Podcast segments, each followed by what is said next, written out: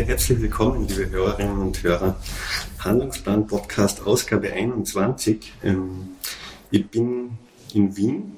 Ich sprich mit jemandem. Wir haben heute ein Wissenschaftsthema ähm, am Start und eins ohne expliziten Ergo-Bezug, vielleicht mit ein bisschen impliziten Ergo-Bezug, weil eins über die Projekte, die wir sprechen, äh, da weiß ich auch, dass Ergotherapeutinnen und möglicherweise Ergotherapeuten involviert waren.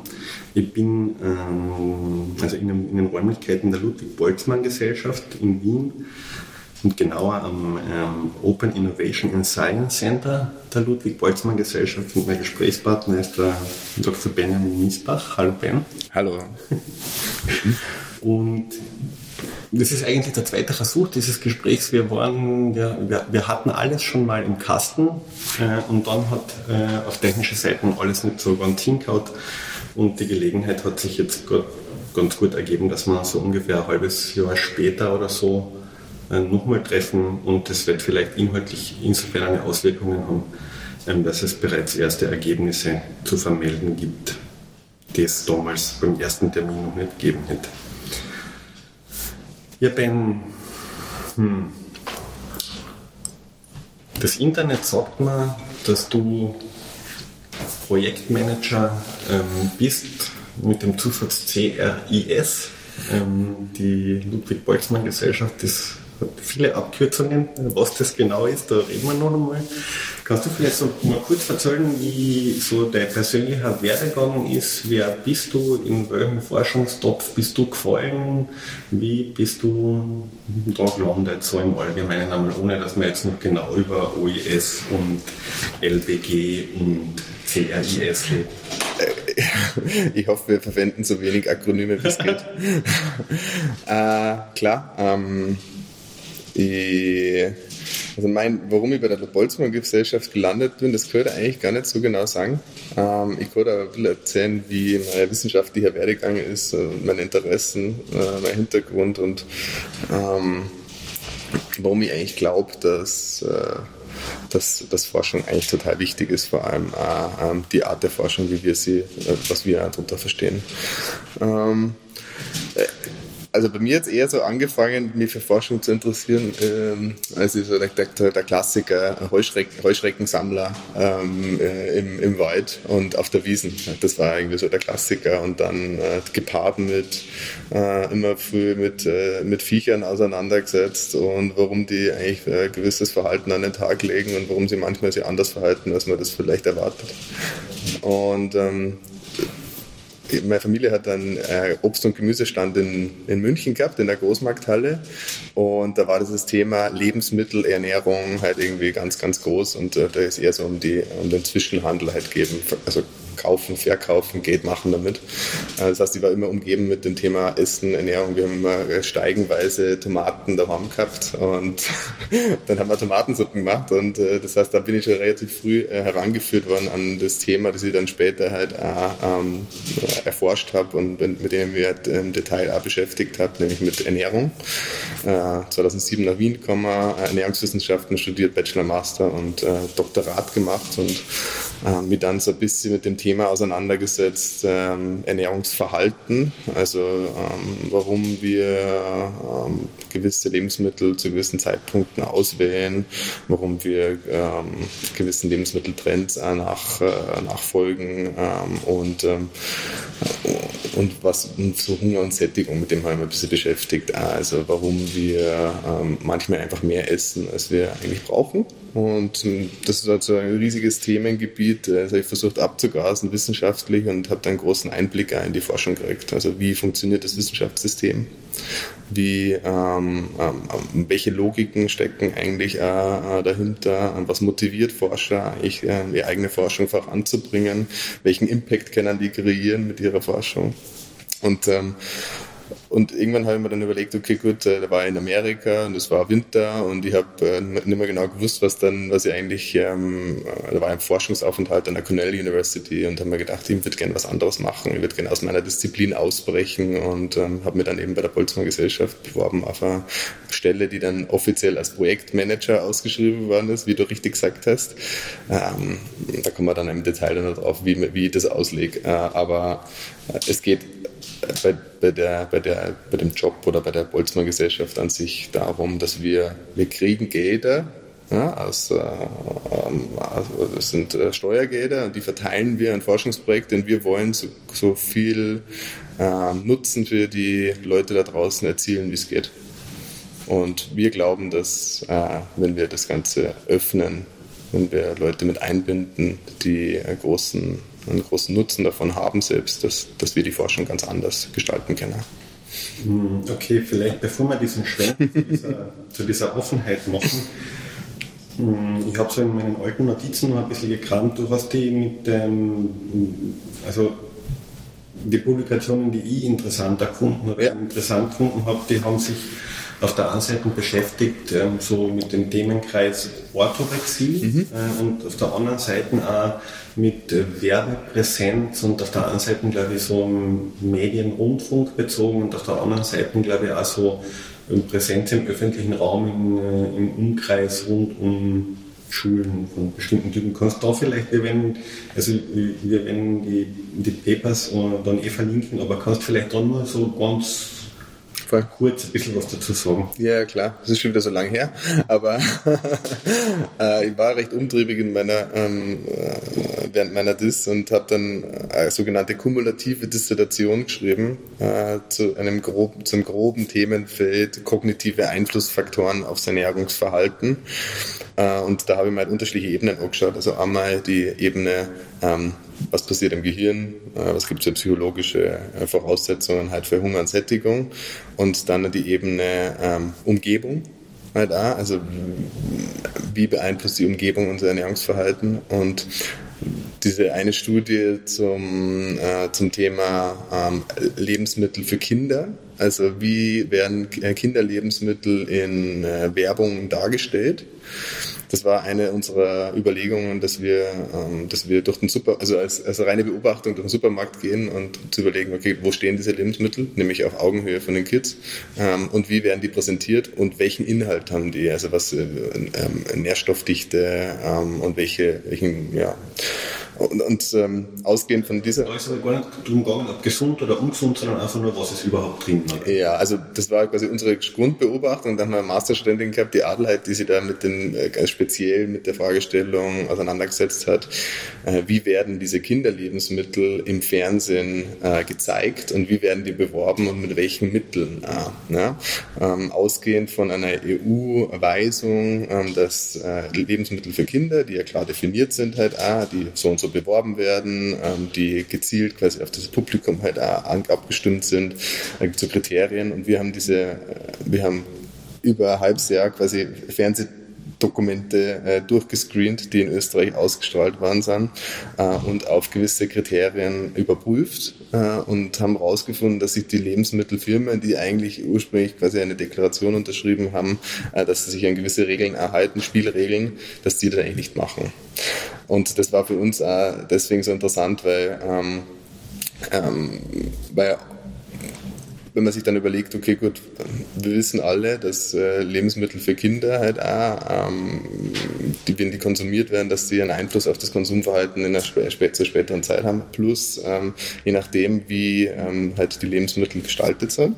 Ja? Ähm, also, das ist relativ klar rausgekommen, dass die halt High Fat, also viel Fett, äh, äh, ungesättigte, äh, keine ungesättigten, mehrfach ungesättigten Fettsäuren, sondern die bösen, die gesättigten Fettsäuren, ähm, viel Zucker ähm, und wenig Ballaststoffe Inhaltsstoffe. Ähm, und das, dieses Triumphirat hat sich halt wiedergefunden in mehreren äh, Kinderlebensmitteln. Und das heißt, das hat dann Einfluss auf die aktuelle Ernährung der Kinder und in, die, in der Zukunft. Und ähm, da gibt es weltweit Bestrebungen und Policies halt in dem Bereich, dass man das eindämmt, dass man diese Werbung eindämmt. Ähm, aber es hält sich irgendwie auch keiner dran. Und mit dem Forschungspapier haben wir einfach gesagt, das ist, äh, ja, wie schaut es in Österreich aus zu Zeitpunkt X? Und ähm, wir haben quasi einfach mal dargelegt, dass sich eigentlich keiner dran hält. Und das war halt auch sehr spannend, weil das gibt dann immer so ein mediales Echo und ähm, aus meiner Sicht ein wichtiger, wichtiger Beitrag also in, dem, in dem Bereich gewesen. Aber das war nur ein, also zum Thema Umwelt halt auch. Ja. Ähm, jetzt, jetzt frage ich dich aber gleich, weil wir dann ja später über so Probleme oder Herausforderungen eben bezogen auf Theorie-Praxistransfer und die Auswirkungen von Forschungsergebnissen auf Gesellschaft. Äh, du hast jetzt gesagt, okay, also die die Firmen haben ihre Kodizes unterschrieben und machen dann im Endeffekt ganz was anderes.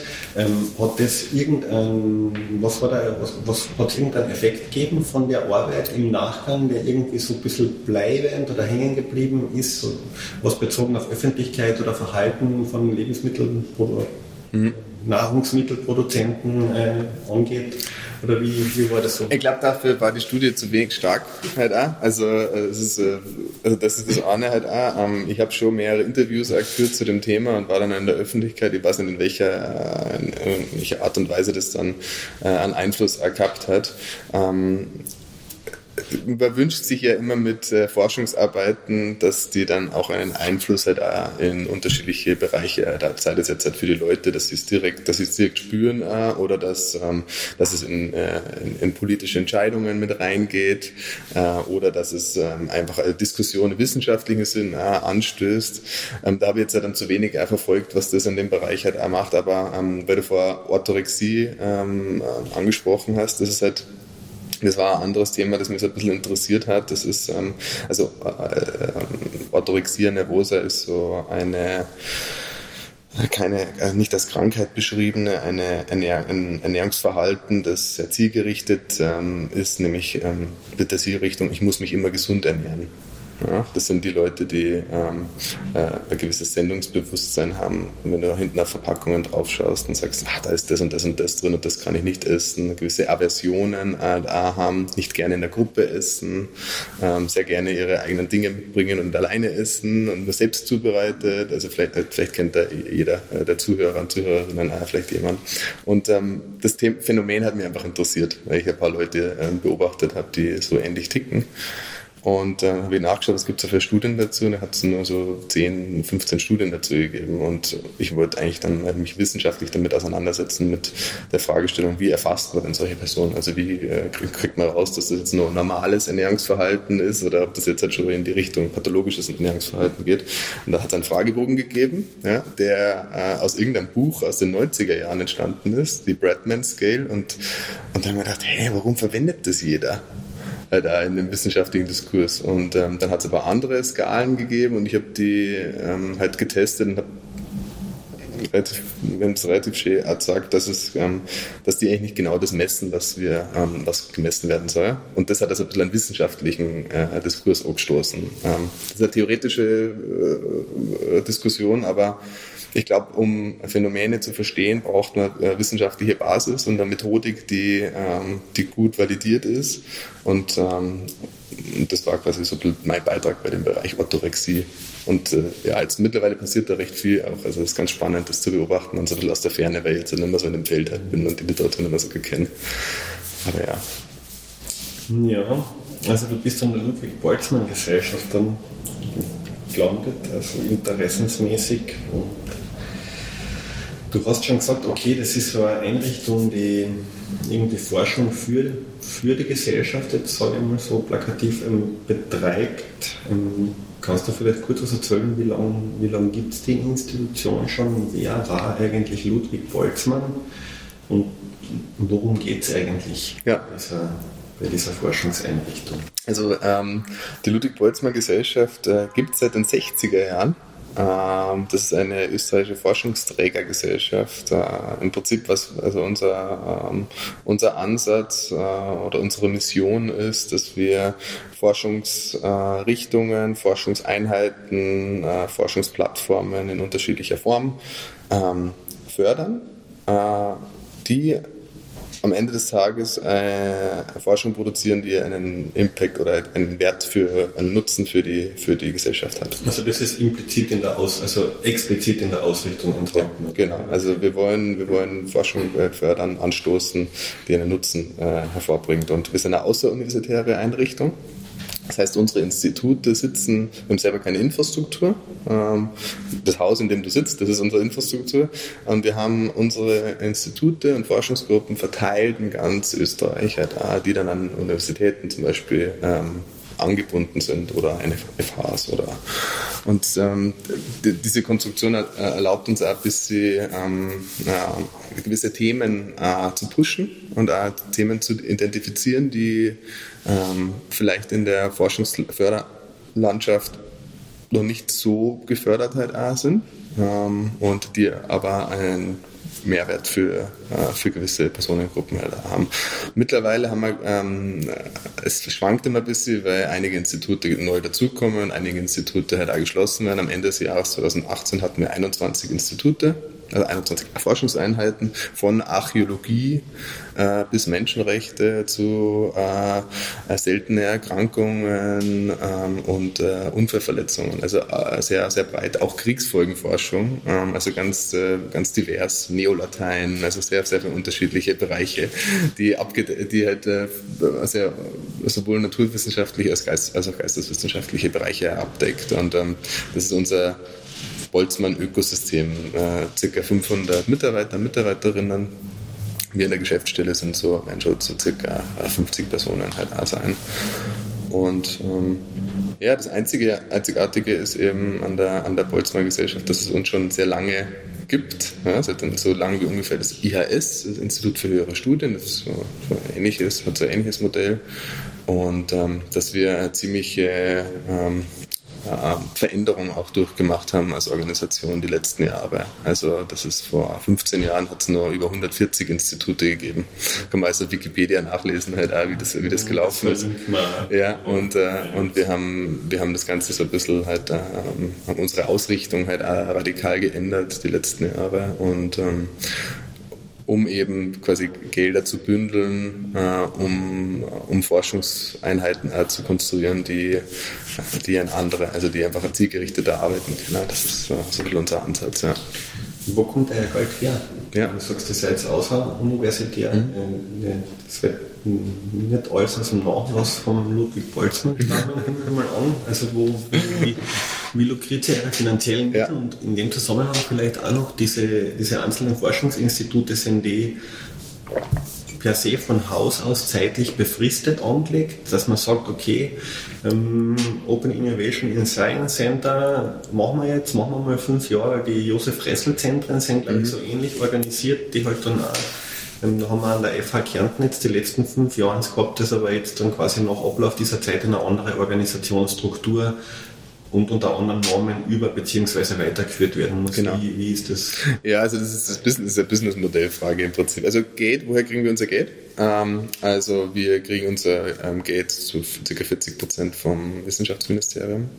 Ähm, dann ist die Stadt Wien äh, ein Förderer der Boltzmann Gesellschaft und wir haben unterschiedliche äh, Industriepartner, die auch quasi zu, in diesen Topf mit einzahlen. Halt und zusätzlich ähm, können wir ähm, als, als Boltzmann Gesellschaft bei einem, einem Forschungsförderungsfonds einreichen, äh, bei dem einmal im Jahr eine, eine Möglichkeit ist, quasi Gelder für gewisse Projekte, sei es jetzt Institutsgründungen, Forschungsgruppengründungen oder für Centerstrukturen wie das Open Innovation Science Center zu geben. Also wir haben ähm, im Prinzip eigentlich drei unterschiedliche Modelle. Also einmal Institute, die sind auf sieben Jahre äh, gefördert. Äh, da gibt es sieben plus sieben Modell, sieben Jahre Förderung, äh, plus danach nochmal sieben Jahre bei positiver Evaluierung. Das heißt, man hat einen halbwegs langen ähm, ja, Zeithorizont als Forscher und als Forschungsgruppe sich da zu etablieren und dann, wie du sagst, ähm, danach eingegliedert zu werden in Strukturen. Und das ist schon einmal eine der großen Herausforderungen, dass man sagt, okay, gut, an der MedUni Wien gibt es jetzt das Institut XY. Wie schafft man es nach Ablauf, ähm, das ganze System systematisch in die, in die Struktur der MedUni Wien dann einzugliedern? Und ähm, das ist immer anlassbezogen. Das ist nicht jedes, jede Forschungseinheit ist gleich. Das ist sehr, sehr unterschiedlich immer und ähm, das ist immer sehr viel ähm, äh, Verhandlungen und sehr viel Ausrichtung. Es ist, äh, ja, also Institute sieben Jahre plus sieben, dann gibt es die Forschungsgruppen, das ist ein neues äh, Modell, das ist äh, ein Vierjahresmodell, also vier plus vier bei positiver Evaluierung. Äh, und dann gibt es noch Cluster, das sind einfach mehrere Institute, die zusammengelegt worden sind, halt auch über die Jahre. Und, ähm, und so stellen wir uns jetzt auf. Aber ähm, bei uns ist es schon auch so, dass sie da in, den letzten Jahren auch durch die Einführung von Open Innovation and Science sehr viel verändert hat, wie wir unsere, äh, unser Businessmodell auch verstehen und wie wir Gruppen zum Beispiel gründen, wie wir an die Fragen überhaupt kommen, an die Forschungsfragen, die bearbeitet werden sollen und, ähm, und wie die Forscher und Forscherinnen dann auch tatsächlich die Forschung durchführen. Also da hat sich ja sehr, sehr viel verändert. Und weil du gefragt hast, war Ludwig Boltzmann, äh, ist ein Physiker, hat um die Jahrhundertwende gelebt, äh, war quasi der österreichische Max Planck. Ähm, ich weiß, dass er Boltzmann konstant äh, mitentwickelt hat und dass er ein unglaublicher Pionier war, aber ich kann es dir nicht erklären, was, er, was das genau, äh, was es genau äh, für Folgen gehabt hat. Aber ich bin mir ziemlich sicher, dass es, wenn man es überlegt, seit Anfang, also Anfang 20. Jahrhundert hat sie in der Physik sehr viel da. Also was das Weltbild äh, der Physik angeht und was dann das Weltbild von uns als Menschen angeht, unschärfte Theorien und wie auch immer. Also ich glaube, dass, äh, dass der einen ziemlich großen Beitrag äh, geleistet hat. War in Graz dann hauptsächlich tätig, ähm, an der Uni Graz.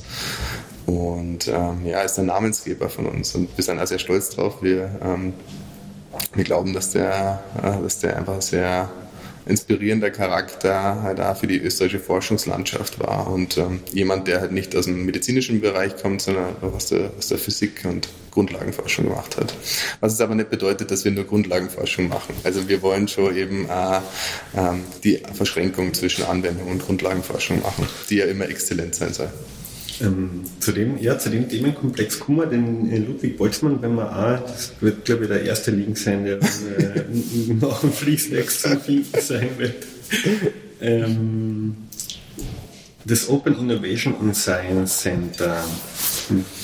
Was das ist, also das ist eine ist ein Forschungsinstitut, keine Vorlesung oder ist eine Forschungsgruppe? Mm, na, das ist, das ist dann nochmal eine andere Geschichte, weil wir gehören zur Geschäftsführung, also eigentlich theoretisch, äh, ähm, das heißt, deswegen sind wir auch hier. Ähm, und wir haben quasi äh, in der ÖBG zwei Center, die jetzt halt nicht explizit Forschung machen sollen, sondern eher, also das Career Center, da geht es um Karriereunterstützung von Forscher, Forscherinnen äh, innerhalb der ÖBG und jetzt halt auch äh, im gesamten österreichischen Forschungs, in der gesamten österreichischen Forschungslandschaft. Gesellschaft.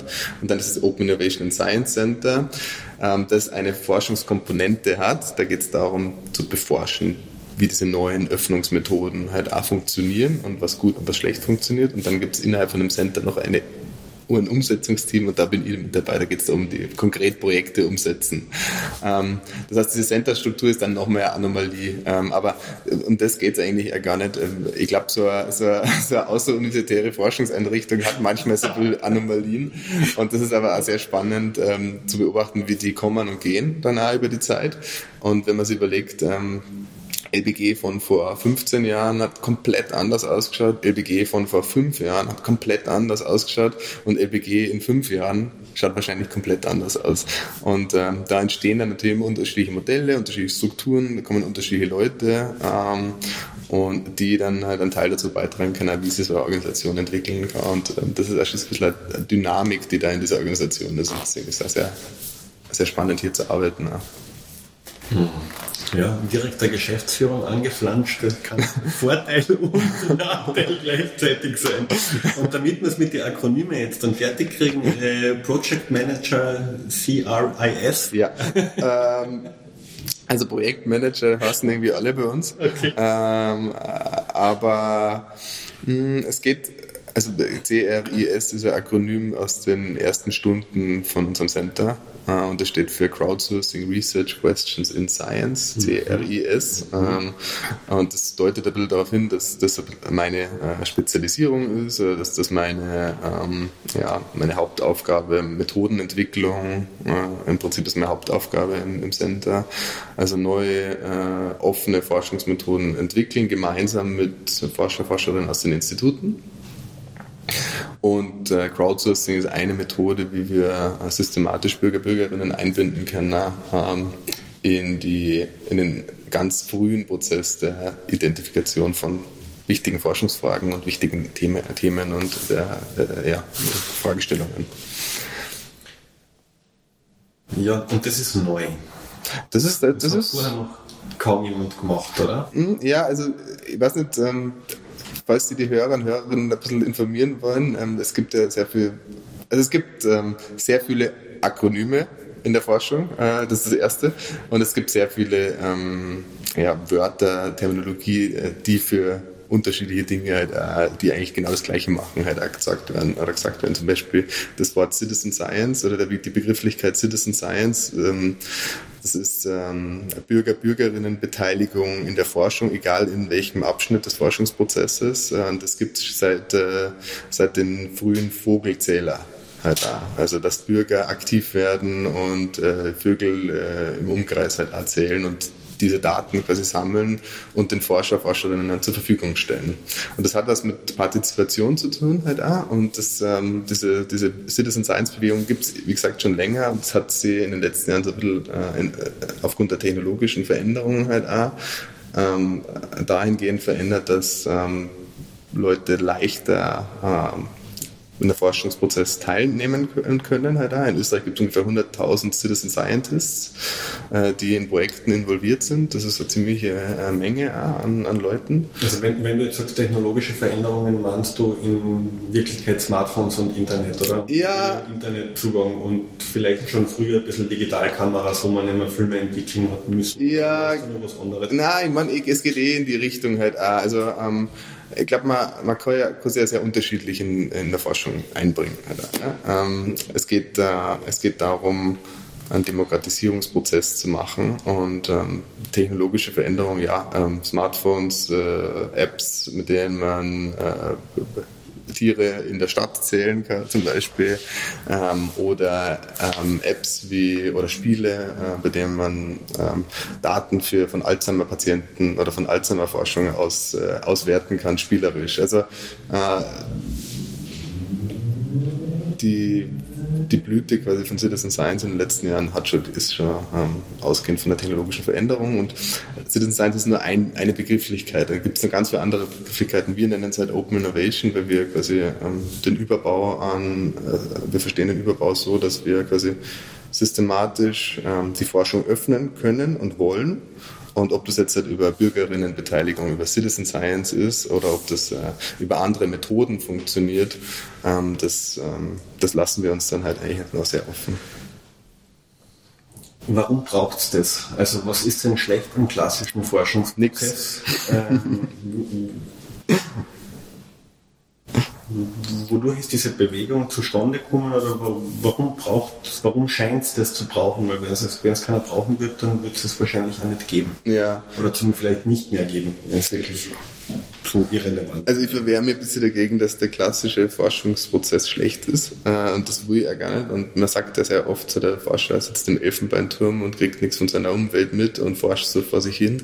Aber das ist Bild, das man da zeichnet, das gibt es eigentlich äh, de facto nicht. Also aus meiner Erfahrung jetzt halt, halt auch, jeder Forscher natürlich eingebettet ist in ein gewisses äh, soziales System und, ähm, und dann seine Beobachtungen zu weiteren Beobachtungen führen, die vielleicht für seine Forschung dann auch von Relevanz halt auch sind. Ähm, an sich ist das wissenschaftliche System, so wie es halt jetzt halt ist, ähm, mh, so gebaut, dass ähm, also vielleicht fangt fang mal so ich als Forscher ja, ich habe früher ein bisschen umeinander geforscht, habe meine äh, Publikationen gemacht und ähm, habe mein PhD fertig gemacht und war dann vor der, vor der Karriereentscheidung, was mache ich jetzt halt eigentlich? Ja? Und jetzt hat ist die, war halt die Überlegung, okay gut, ich gehe jetzt halt raus aus der Forschung ähm, und gehe jetzt halt nicht diesen akademischen Weg halt weiter mm, und gehe jetzt eher ins Forschungsmanagement, Innovationsgestaltung und so. Ähm, wenn ich jetzt weiter geforscht hätte, dann wäre also meine Währung, mit der ich im Forschungssystem einzahle, halt auf meinen persönlichen CV, wären Publikationen. Ähm, das heißt, ähm, umso mehr Publikationen in höheren High-Impact Journal, äh, Journals halt auch, keine Ahnung, Science, Nature, wie auch immer, äh, bringen dich dann halt auch voran und krieg, dadurch kriegst du viel Geld wenn du bei, auf, auf einigen Organisationen äh, einreichst äh, und ein Projekt einreichst, kriegst du viel Geld, weil du viele Publikationen hast. Dann gibt es den sogenannten Matthäus-Effekt. Die, die schon viel haben, kriegen dann natürlich auch äh, wieder mehr. Ähm, und dieses Spiel ähm, ist natürlich äh, sehr riskant. Halt auch. Also weil teilweise die Anstellungsverhältnisse mit den, Institu äh, mit den Institutionen, mit den Universitäten halt auch gekoppelt sind an Kettenvertragsregelungen, diese Diskussion halt auch, gerade in den Medien, auch, ähm, weil die Bezahlung natürlich auch im Vergleich zur Industrie ähm, ähm, bescheiden ist, würde ich jetzt halt mal sagen. Und ähm, Nichtsdestotrotz äh, ist es eine unglaublich tolle Profession und es sind unglaublich tolle Menschen und ähm, die sehr idealistisch auch handeln äh, und, äh, und den, die, diese Sinnstiftung, die man durch die wissenschaftliche Tätigkeit kriegt, ist, äh, ist phänomenal. Ähm, und ich glaube oder bin ziemlich überzeugt, dass da auch sehr viel Forschung quasi produziert wird, die, die einen tollen äh, wissenschaftlichen Diskurs äh, anstößt und dass wir dann dadurch immer mehr an Erkenntnisgewinn erreichen können. Ähm, wir als Forschungsorganisation stellen uns immer die Frage, was ist das unser Ziel, dass wir Publikationen produzieren oder ist unser Ziel, dass wir Forschung finanzieren, die einen Nutzen für die Leute halt hat? Was wäre was wären so äh, ein typischer, sage ich mal, mein Endpunkt soll jetzt nicht irgendwie negativ gemeint sein, aber so ein Karriereendpunkt in dieser klassischen Forschungsschiene, was bist du denn dann in der Regel, wenn du in universitäre Strukturen eingebettet bist, irgendwann mal? Also im, im, äh, in meinem Bereich, im Biomediz biomedizinischen, also das ist nicht mein Bereich, aber in der biomedizinischen Forschung ist es so, dass ein äh, Prozent von den PhD-Absolventen äh, dann nachher eine Professur kriegen. Okay. Ähm, das heißt, es ist schon recht kompetitiv halt auch. Ähm, natürlich gibt es andere Entwicklungsstufen auch in der, in der Forschung. Also du musst ja keine Professur haben dann am Schluss. Äh, das ist das Ende der Fahnenstange. Da kann man unterschiedliche Dinge auch machen. Äh, aber du kannst auch als Postdoc halt auch verweilen eine gewisse Zeit und dann kannst du eine gewisse Seniorität dann, dann auch erlangen. Aber es ist natürlich sehr kompetitiv. Ähm, und das ist, ähm, es ist halt auch aufbauend auf, ähm, auf gewissen Faktoren, die das System selber auch quasi erzeugt hat, nämlich dieses, äh, dieser Publikationsdruck. Äh, Publish or perish. Genau, das ist das, ist das, das, das, das, ist das Schlagwort halt auch, auch für PhD-Studenten halt auch, Publish or perish.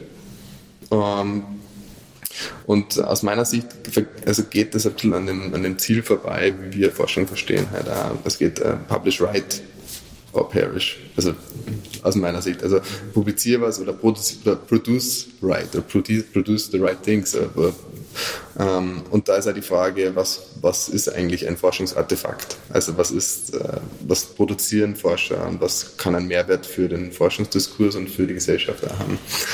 Es ist Endprodukt das Paper, das, äh, das, was uns alle weiterbringt? Oder ist es vielleicht doch auch der Weg zum Paper? Also ähm, der uns alle weiterbringt. Und wenn du äh, an, die, an deine Mathe Mathematik-Schulklassen, äh, Schulzeiten, die du erinnerst, halt auch, ähm, der Weg wurde ja immer bewertet. Und der Weg war ganz wichtig. Äh, und der Weg ist im wissenschaftlichen Diskurs auch deswegen ganz wichtig, weil ähm, wenn du jetzt ein Forschungsthema hast und äh, boah, da, in, wenn ich die und die Frage stelle und die und die Methode anwende, da komme ich jetzt nicht weiter und das aber kaum sagt, dann rennen nur 20 andere Leute oder 20.000 andere Leute in diese gleiche ähm, Richtung rein. Und ähm, das ist eine Effizienz- und eine Kostenfrage. Ähm, und deswegen stehen wir auch für einen Öffnungsprozess des ganzen Forschungszyklus. Mhm. Wir sind noch nicht so weit, das sage ich auch gleich dazu, aber zumindest das Mindset ist schon mal da. Mhm. Beziehst du dich jetzt auf diesen Begriff Publication Bias, dass quasi also Negativergebnisse oder Ergebnisse, die zu keinen mhm. vorzeigbaren, ähm, ja, die halt keine vorzeigbaren Daten produzieren oder die Hypothesen nicht bestätigen, dass die einfach gar nicht veröffentlicht werden, vielleicht jetzt gar nicht so sehr von den Zeitschriften selber, mhm. sondern die vielleicht überhaupt nicht eingereicht werden bei Zeitschriften ja. oder so und dadurch halt ganz viel Leute irgendwie potenziell nur einmal das Gleiche erleben müssen, das dann auch in der Schublade verschwinden lassen und quasi so wirklich eine recht massive Sackgasse auf. Also das ist ja so ein bisschen die, genau, das, das ist das richtige Stichwort, der Publication Bias, ähm, dass ja so circa 80, irgendwas zwischen 80 und 90 Prozent der Ergebnisse sind positiv, erzeugen positive Resultate. Äh, das, ist aber, das bildet aber nicht wirklich das ab, was, was an Wissen da draußen ist. Und ähm, das ist auch einer unserer Ansätze, wenn wir sagen, wir sind Open Innovation in Science. Das heißt, ähm, wir können, äh, man kann einen, wir können auch einen Mehrwert daraus ziehen, wenn was nicht geklappt hat, wenn was nicht funktioniert hat, wenn wir wissen, dass in die Richtung nicht weiter geforscht werden soll, dann ist das auch was Positives für den nächsten Forscher, der danach kommt. Und das ist aber eher so eine Kulturfrage, so eine kulturelle Frage halt auch, also wie man mit, ähm, äh, mit Scheitern danach umgeht oder mit ähm, einem negativen Ergebnis. Und äh, ich glaube, da braucht es ein bisschen eine Zeit, bis das so vom System her anerkannt wird. Weil, ähm, wie vorher gesagt, gewisse Beförderungsschemata halt auf dem aufbauen, dass du publizierst und 80 Prozent positiv publizierst. Aber es, äh, es, es, es braucht halt ähm, dann die also Steuerung, die richtigen Strukturen und aber auch die, äh, das richtige Mindset von den, von den Forschern selber. Okay.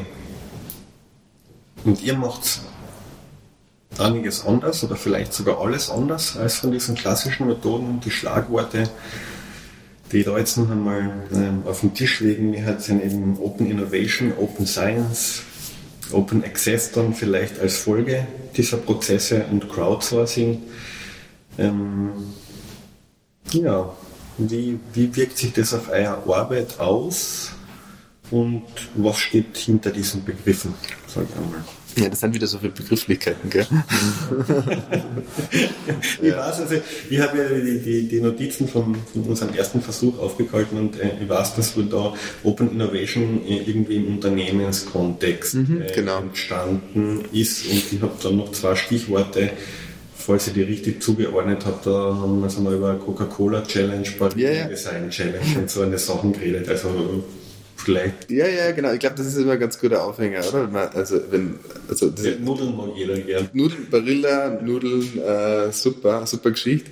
Ähm, also äh, tatsächlich diese, äh, dieses, ähm, dieses Wortungetüm Open Innovation in Science, also Open Innovation an sich, das ist äh, aus dem Firmenkontext eigentlich entstanden. Also große Firmen haben natürlich auch große Forschungs- und Entwicklungseinheiten und manchmal stehen die aber auch und wissen irgendwie nicht weiter. Und denken sie, uh, ja, puh, das, wir haben jetzt die gescheitersten Leute.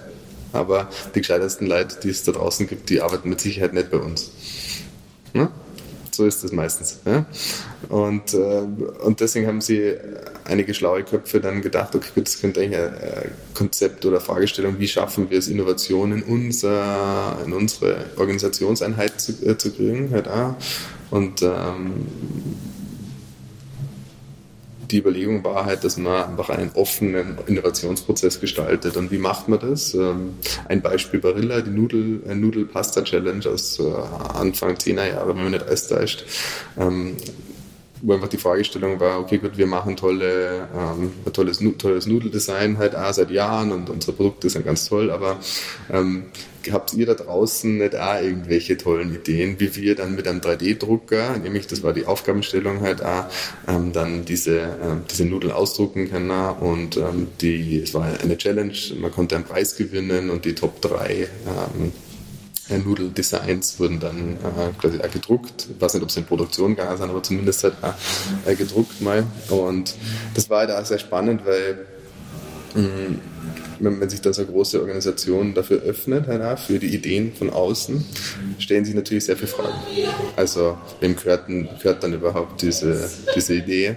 Äh, was hat haben die Teilnehmer, das waren hauptsächlich Designer, die da mitgemacht haben, ähm, was haben die Teilnehmer dafür Motivation mitzumachen, das Geld verdienen oder wollen sie noch irgendwie was anderes, wie dann die Erwartungshaltungen dann, aha, ähm, welche Leute spricht man da überhaupt an, ähm, das Interessante ist, wenn man so eine Challenge macht, dann kommt man zu Leuten, die, an die man vielleicht vorher nicht gedacht hat. Ja? Also äh, das, das waren dann auch Designer aus unterschiedlichen Bereichen Ja? Und ähm, das ist nur ein Beispiel von Open Innovation und es gibt ganz viele Challenges mittlerweile auch, und das wird von, von sehr, sehr vielen großen Firmen auch gemacht. Ähm, mittlerweile aber auch von ähm, administrativen Einheiten, zum Beispiel auf Gemeindeebene oder auf Stadtebene auch. Äh, letztens hat äh, eine Open Innovation Challenge in St. Pölten gegeben. Da geht es darum, dass Bürger, Bürgerinnen beteiligt werden in die Gestaltung der Stadt. Halt und äh, da gibt es sehr viele unterschiedliche Ausprägungen und wir haben das halt für das Konzept für uns quasi genommen und in die LBG eingepflanzt und dann das Center gegründet. Mit der, mit der Annahme, dass wenn wir eine Centerstruktur schaffen, dass wir äh, unsere Forschung dann in weiterer Folge, die wir fördern und die wir betreuen und die wir quasi servicieren, mit unserer Expertise dann auch ähm, offener gestalten können und dadurch Innovation fördern und wir wollen keine Nudeln verkaufen am Ende des Tages. wir wollen aber wir, wir wollen, äh, wir wollen innovative Forschung äh, äh, produzieren das ist, das ist das Ziel halt auch, dass das einen Mehrwert und einen Nutzen hat. Mm, bevor man darauf eingehen wird, es macht so eine, eine Art Randnotiz in, in eigener Sache. Ja. Ich verlinke den Artikel auch noch einmal äh, unter dem Fließtext. Wir haben ja vor nicht allzu langer Zeit etwas über Disables geschrieben, also quasi IKEA-Hacks zur Adaption der Wohnumgebung für Menschen mit körperlichen Einschränkungen. Ähm, ich schätze, das ist im Endeffekt mehr ein Marketinginstrument von IKEA, aber auf alle Fälle haben die Webseiten gebaut äh, in Zusammenarbeit mit zwei israelische NGOs, die sich halt für Barrierefreiheit, Zugänglichkeit und ähm, technische, technologische Versorgung von Menschen mit Einschränkungen ähm, stark machen, ähm, auf der man sich, also wo man sich auf der einen Seite melden kann, wenn man eine Idee hat, ähm, wie man IKEA-Möbel verändern kann, damit sie funktioneller oder nützlicher oder benutzbarer werden und auf der anderen Seite, wo man sich ja mit Problemen hinwenden kann, wenn man sagt, okay, das und das würde ich gerne machen, habt ihr eine Lösung für das? Und dort gibt es ganz viele verschiedene 3D-druckbare, also du kannst da die STL-Files overladen und kannst da dann zum Beispiel für das Malenbett einen Halter für einen Gehstock direkt beim Bett befestigen oder für einen Trinkbecher. Oder du kannst da Griffe auf, du kannst da Griffe ausdrucken, die du dann mit der ganzen Handfläche bedienen kannst, in der Schubladen auserziehst, wo du nicht irgendwie feinmotorische Fähigkeiten brauchst oder ähnliches. Ähm, da gibt es einen Haufen, einen Haufen gute Ideen und das ist, denke ich mal, auch so zumindest im Unternehmenskontext schon zusammen mit NGOs, aber sagt, kommt, sagt einmal uns, was ihr braucht und wir überlegen uns dann einmal, was machen können und wir spülen es gleichzeitig aber wieder in die Öffentlichkeit ja. sind. Und das ist ein, ein spannendes Stichwort, das du genannt hast, das ist eher so ein, äh, du hast gesagt Marketing-Gag. Oder ich weiß nicht, ob Also nur, im Gag, nein, nein, das Gag würde ich sagen, es ist nur ähm, von, von den, in den Nutzungsbedingungen ist der Betreiber der Webseiten nicht IKEA, sondern nicht diese NGOs, sondern äh, eine Tochterfirma von einem amerikanischen Marketing- und PR-Konglomerat. Also und, so und das ist ja immer so ein bisschen ein schmaler Grad und das sehe ich uns äh, also da muss man mal ein bisschen aufpassen, halt wenn man solche Projekte macht, so OI-Projekte, dass es nicht zum Marketing-Gag wird. Halt und dass wirklich äh, die Communities, äh, so wie du gesagt hast, äh, eingebunden wird in so, also in unterschiedlichen, in alle Phasen halt auch. Ähm, und, und dass wir, dass man eine gewisse Wertschätzung dann auch äh, kommuniziert ähm, und wir, in, in dem Fall von IKEA ist es ja quasi wie eine Wissensaustauschplattform. Ähm, und äh, wo man seine Ideen einbringen kann, wo man auch gleichzeitig dann vielleicht auch vermittelt wird oder in, zu gewissen Dingen halt auch vermittelt wird. Und es gibt einfach unterschiedliche Ausprägungen und ähm, das ist jetzt ein bisschen äh, ja, ich glaube, das kann man schon sagen. Aber ich glaube, dass sich einige Firmen schon auch damit schmücken, halt auch, äh, solche Prozesse auch anzustoßen, äh, um auch auf gewisse Produkte dann vielleicht auch aufmerksam zu machen. Wenn es aber in die Richtung ist, dass es ein Marketing-Gag geht, dann ist es nicht das, was wir machen. Halt auch. Und das, was wir gelernt haben, halt auch die letzten Jahre in der Anwendung von OI, von Open Innovation in der Forschung, ist, dass wir dieses Konzept natürlich nicht eins zu eins übernehmen können. Wir können uns quasi anschauen, was gut funktioniert. Äh, wir können uns überlegen, was nicht so gut funktioniert äh, und müssen natürlich, haben wir andere Zielsetzungen. Ja? Unternehmen IKEA will Umsatz steigern ja, und das und das. Und wir wollen nicht Umsatz steigern. Wir wollen auch nicht maximal viel Papers publizieren, sondern wir wollen eben diesen Mehrwert schaffen.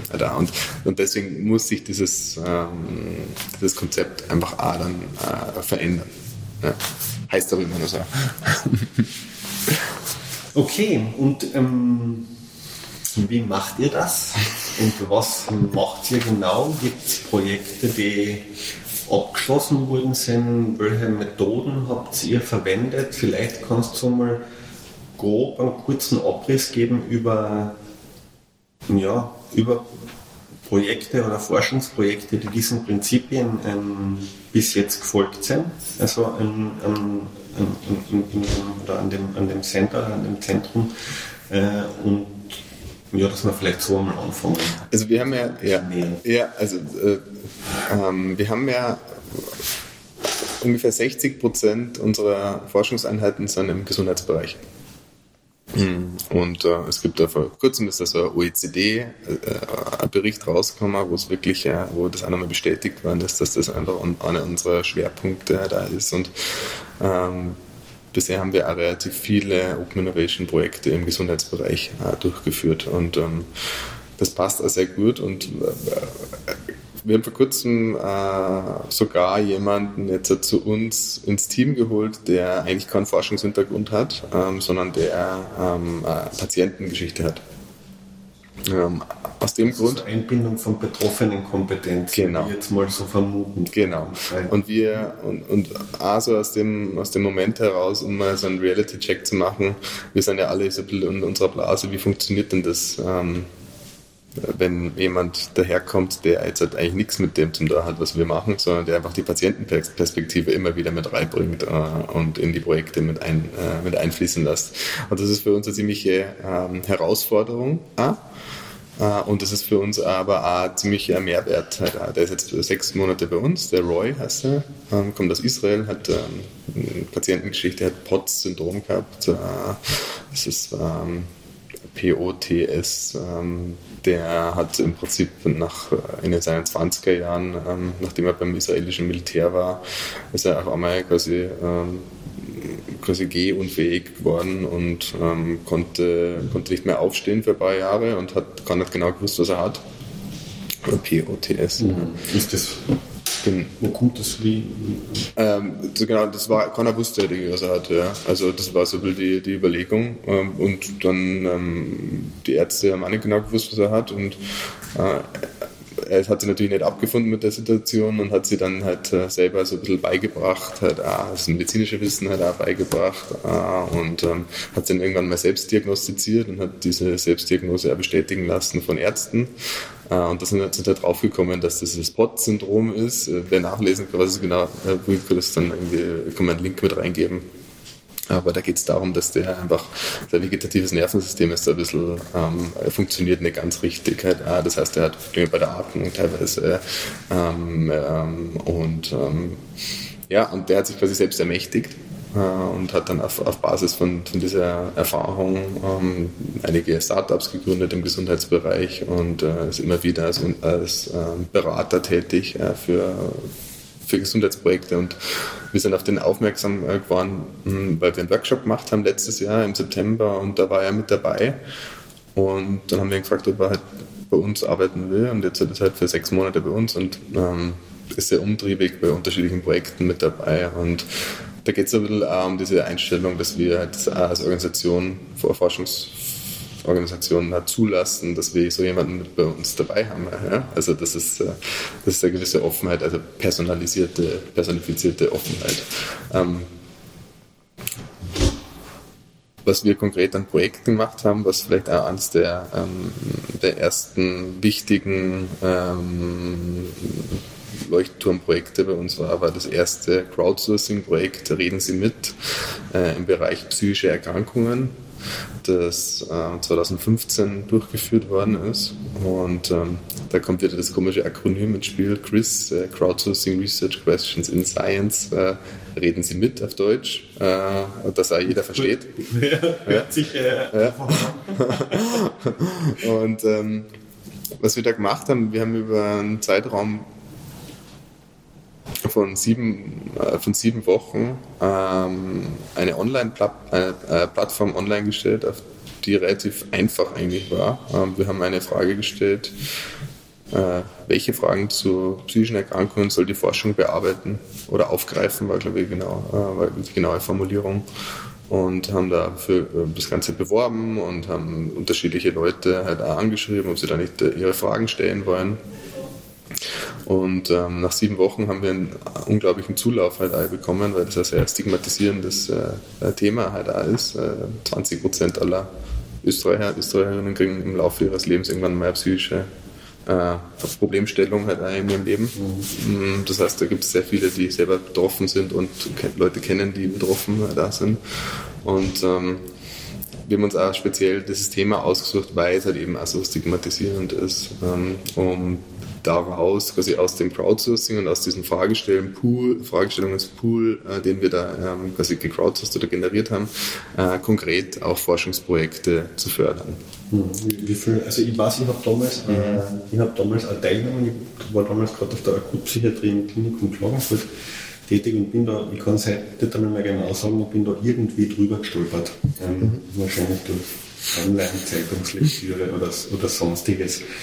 Ähm, da, dazu haben wir auch auf der Webseite damals einen Aufruf gehabt, ähm, mitzutun und sich dort zu beteiligen. Okay. Äh, wie viel Forschungs, wie viele potenzielle Forschungsfragen habt ihr da generieren können? Also wir haben insgesamt äh, 400, äh, also es waren mehr äh, und wir haben die dann analysiert damals ähm, und es sind dann insgesamt 400 äh, waren, die äh, potenziell quasi aufgenommen werden können. und das war so ein bisschen eine ziemliche Herausforderung, weil ähm, die Fragen halt auch sehr vielschichtig waren, sehr unterschiedlich, teilweise mehrere Thematiken also, betreffen und das sind, halt, sind einfach die Fragen, die man sich halt so stellt. Ne? Die man jetzt halt nicht ähm, so reduktionistisch, reduktionistisch wissenschaftlich stellt, halt auch, wo man äh, auf einen kleinen Teilbereich von einem kleinen Teilbereich von einem kleinen Teilbereich halt auch ähm, runterbricht, sondern das sind einfach Fragen, die die Leute bewegen. bewegen. Äh, und was wir dann gemacht haben, wir haben uns diese Fragen genau angeschaut. Wir haben ähm, Themengebiete, also Überthemen, also Cluster identifiziert ähm, da kann ich dann nachher auch noch einen Link dann mit reingeben, äh, bei dem, da kann man alle Fragen sich genauer anschauen halt auch und alle Cluster, ähm, die haben wir nämlich äh, offen zur Verfügung gestellt, sogenannten, über sogenannte Open Knowledge Maps. Die kann man sich dann im Detail auch anschauen und ähm, auswerten und wie auch immer, wo sie auch, äh, aus welchen Regionen sie eingereicht worden sind und so. Okay, spannend. Ja, und was wir dann, das ist, das war die, die eine Geschichte, dass wir sagen, wir sammeln die Fragen und wir geben sie wieder zurück. Und äh, wenn da draußen wieder Leute sind, die, die sie interessant finden und aufnehmen wollen, gerne. Ja? Und äh, die andere Strategie war, dass wir gezielt ein Thema identifizieren, das ähm, förderungswürdig halt auch ist aus unserer Sicht. Und wie haben wir das gemacht? Wir haben ein Community Voting gemacht äh, für die Themengebiete. Wir haben einen Exper eine Expertenjury gemacht äh, und wir haben äh, unterm Strich ein Themengebiet her äh, herausgefiltert, nämlich Kinder von psychisch erkrankten Eltern. Das ähm, sehr viel, das war sehr oft so ein Schnittmengenthema bei den unterschiedlichen Einreichungen. Und wir wissen auch, dass in der Forschungslandschaft in Österreich Dazu ähm, gibt es Forschung, ah, aber eher so ein bisschen verstreut und ähm, es ist jetzt halt nicht so ähm, stark gefördert wie zum Beispiel das nächste Mikrobiom oder Neurowissenschaftsprojekt. Ähm, also da fließen ganz andere Gelder. Und ähm, wir wissen, ah, wenn wir das Thema Kinder und psychisch erkrankten Eltern uns genauer anschauen, dann ist das was Strukturelles. Äh, dann ist das was, was ähm, eine andere Art der Forschung äh, äh, braucht. Und ähm, mit dem Thema sind wir dann in, äh, also das war schon mal eine innovative Herangehensweise, ja, und ähm, mit dem Themengebiet sind wir dann in ein sogenanntes Sandpit-Verfahren gegangen. Also im Prinzip ist das nichts anderes. Also wir nennen das Ideas Lab, äh, wo Ideen zum, äh, zu diesem Themengebiet generiert werden nämlich äh, von Forschern. Durch wen? Durch, nämlich durch Forscher und Forscherinnen halt okay. Also wir haben äh, die, das Themengebiet identifiziert von Patienten, Patientinnen mhm. äh, und wir haben die dann am einen Themengebiet aufgenommen und ähm, für fünf Tage in einem sogenannten Ideas Lab ähm, äh, Workshop Setting ähm, diese 30 Forscher aus aller Welt eingeladen, eingesperrt, da, äh, und, das, äh, und äh, die dazu gezwungen, dass sie dann, dass sie dann tolle Projekte gemeinsam entwickeln. Und das war eine ganz tolle Zusammensetzung aus unterschiedlichen Leuten. Und wir haben ganz gezielt nach Personen gesucht, die ähm, in den Kerngebieten halt auch sind, also äh, äh, Psychologie, Psychiatrie, aber auch außerhalb dieser Kerngebiete. Also wir haben Linguisten mit dabei gehabt, wir haben Tanztherapeuten dabei gehabt, wir haben ähm, äh, Computerwissenschaftler dabei gehabt, wir haben Wirtschaftswissenschaftler dabei gehabt, äh, Kinder- und Jugendpsychologen, also ganz unterschiedliche Hintergründe, also so richtig, also wirklich interdisziplinär. Und bei der ähm, bei der Einladungspolitik oder halt wie wir die Leute ausgesucht haben, ging es uns eigentlich auch ähm, weniger darum, haben die Leute jetzt einen möglichst langen CV? Also haben die Leute, äh, haben die das, sind die Perfektionisten im wissenschaftlichen Rennen? Also dass sie viele Papers publiziert haben zu einem mhm. Thema, da Spezialisten sind, oder haben sie ein Verständnis dafür, was wir eigentlich mit unserer Forschung erreichen wollen. Und ähm, das haben wir über unterschiedliche Kriterien auch abgeprüft und haben dann auch, glaube ich, die richtigen Leute eingeladen, halt für äh, 30 Personen und dann äh, war im Mai 2017,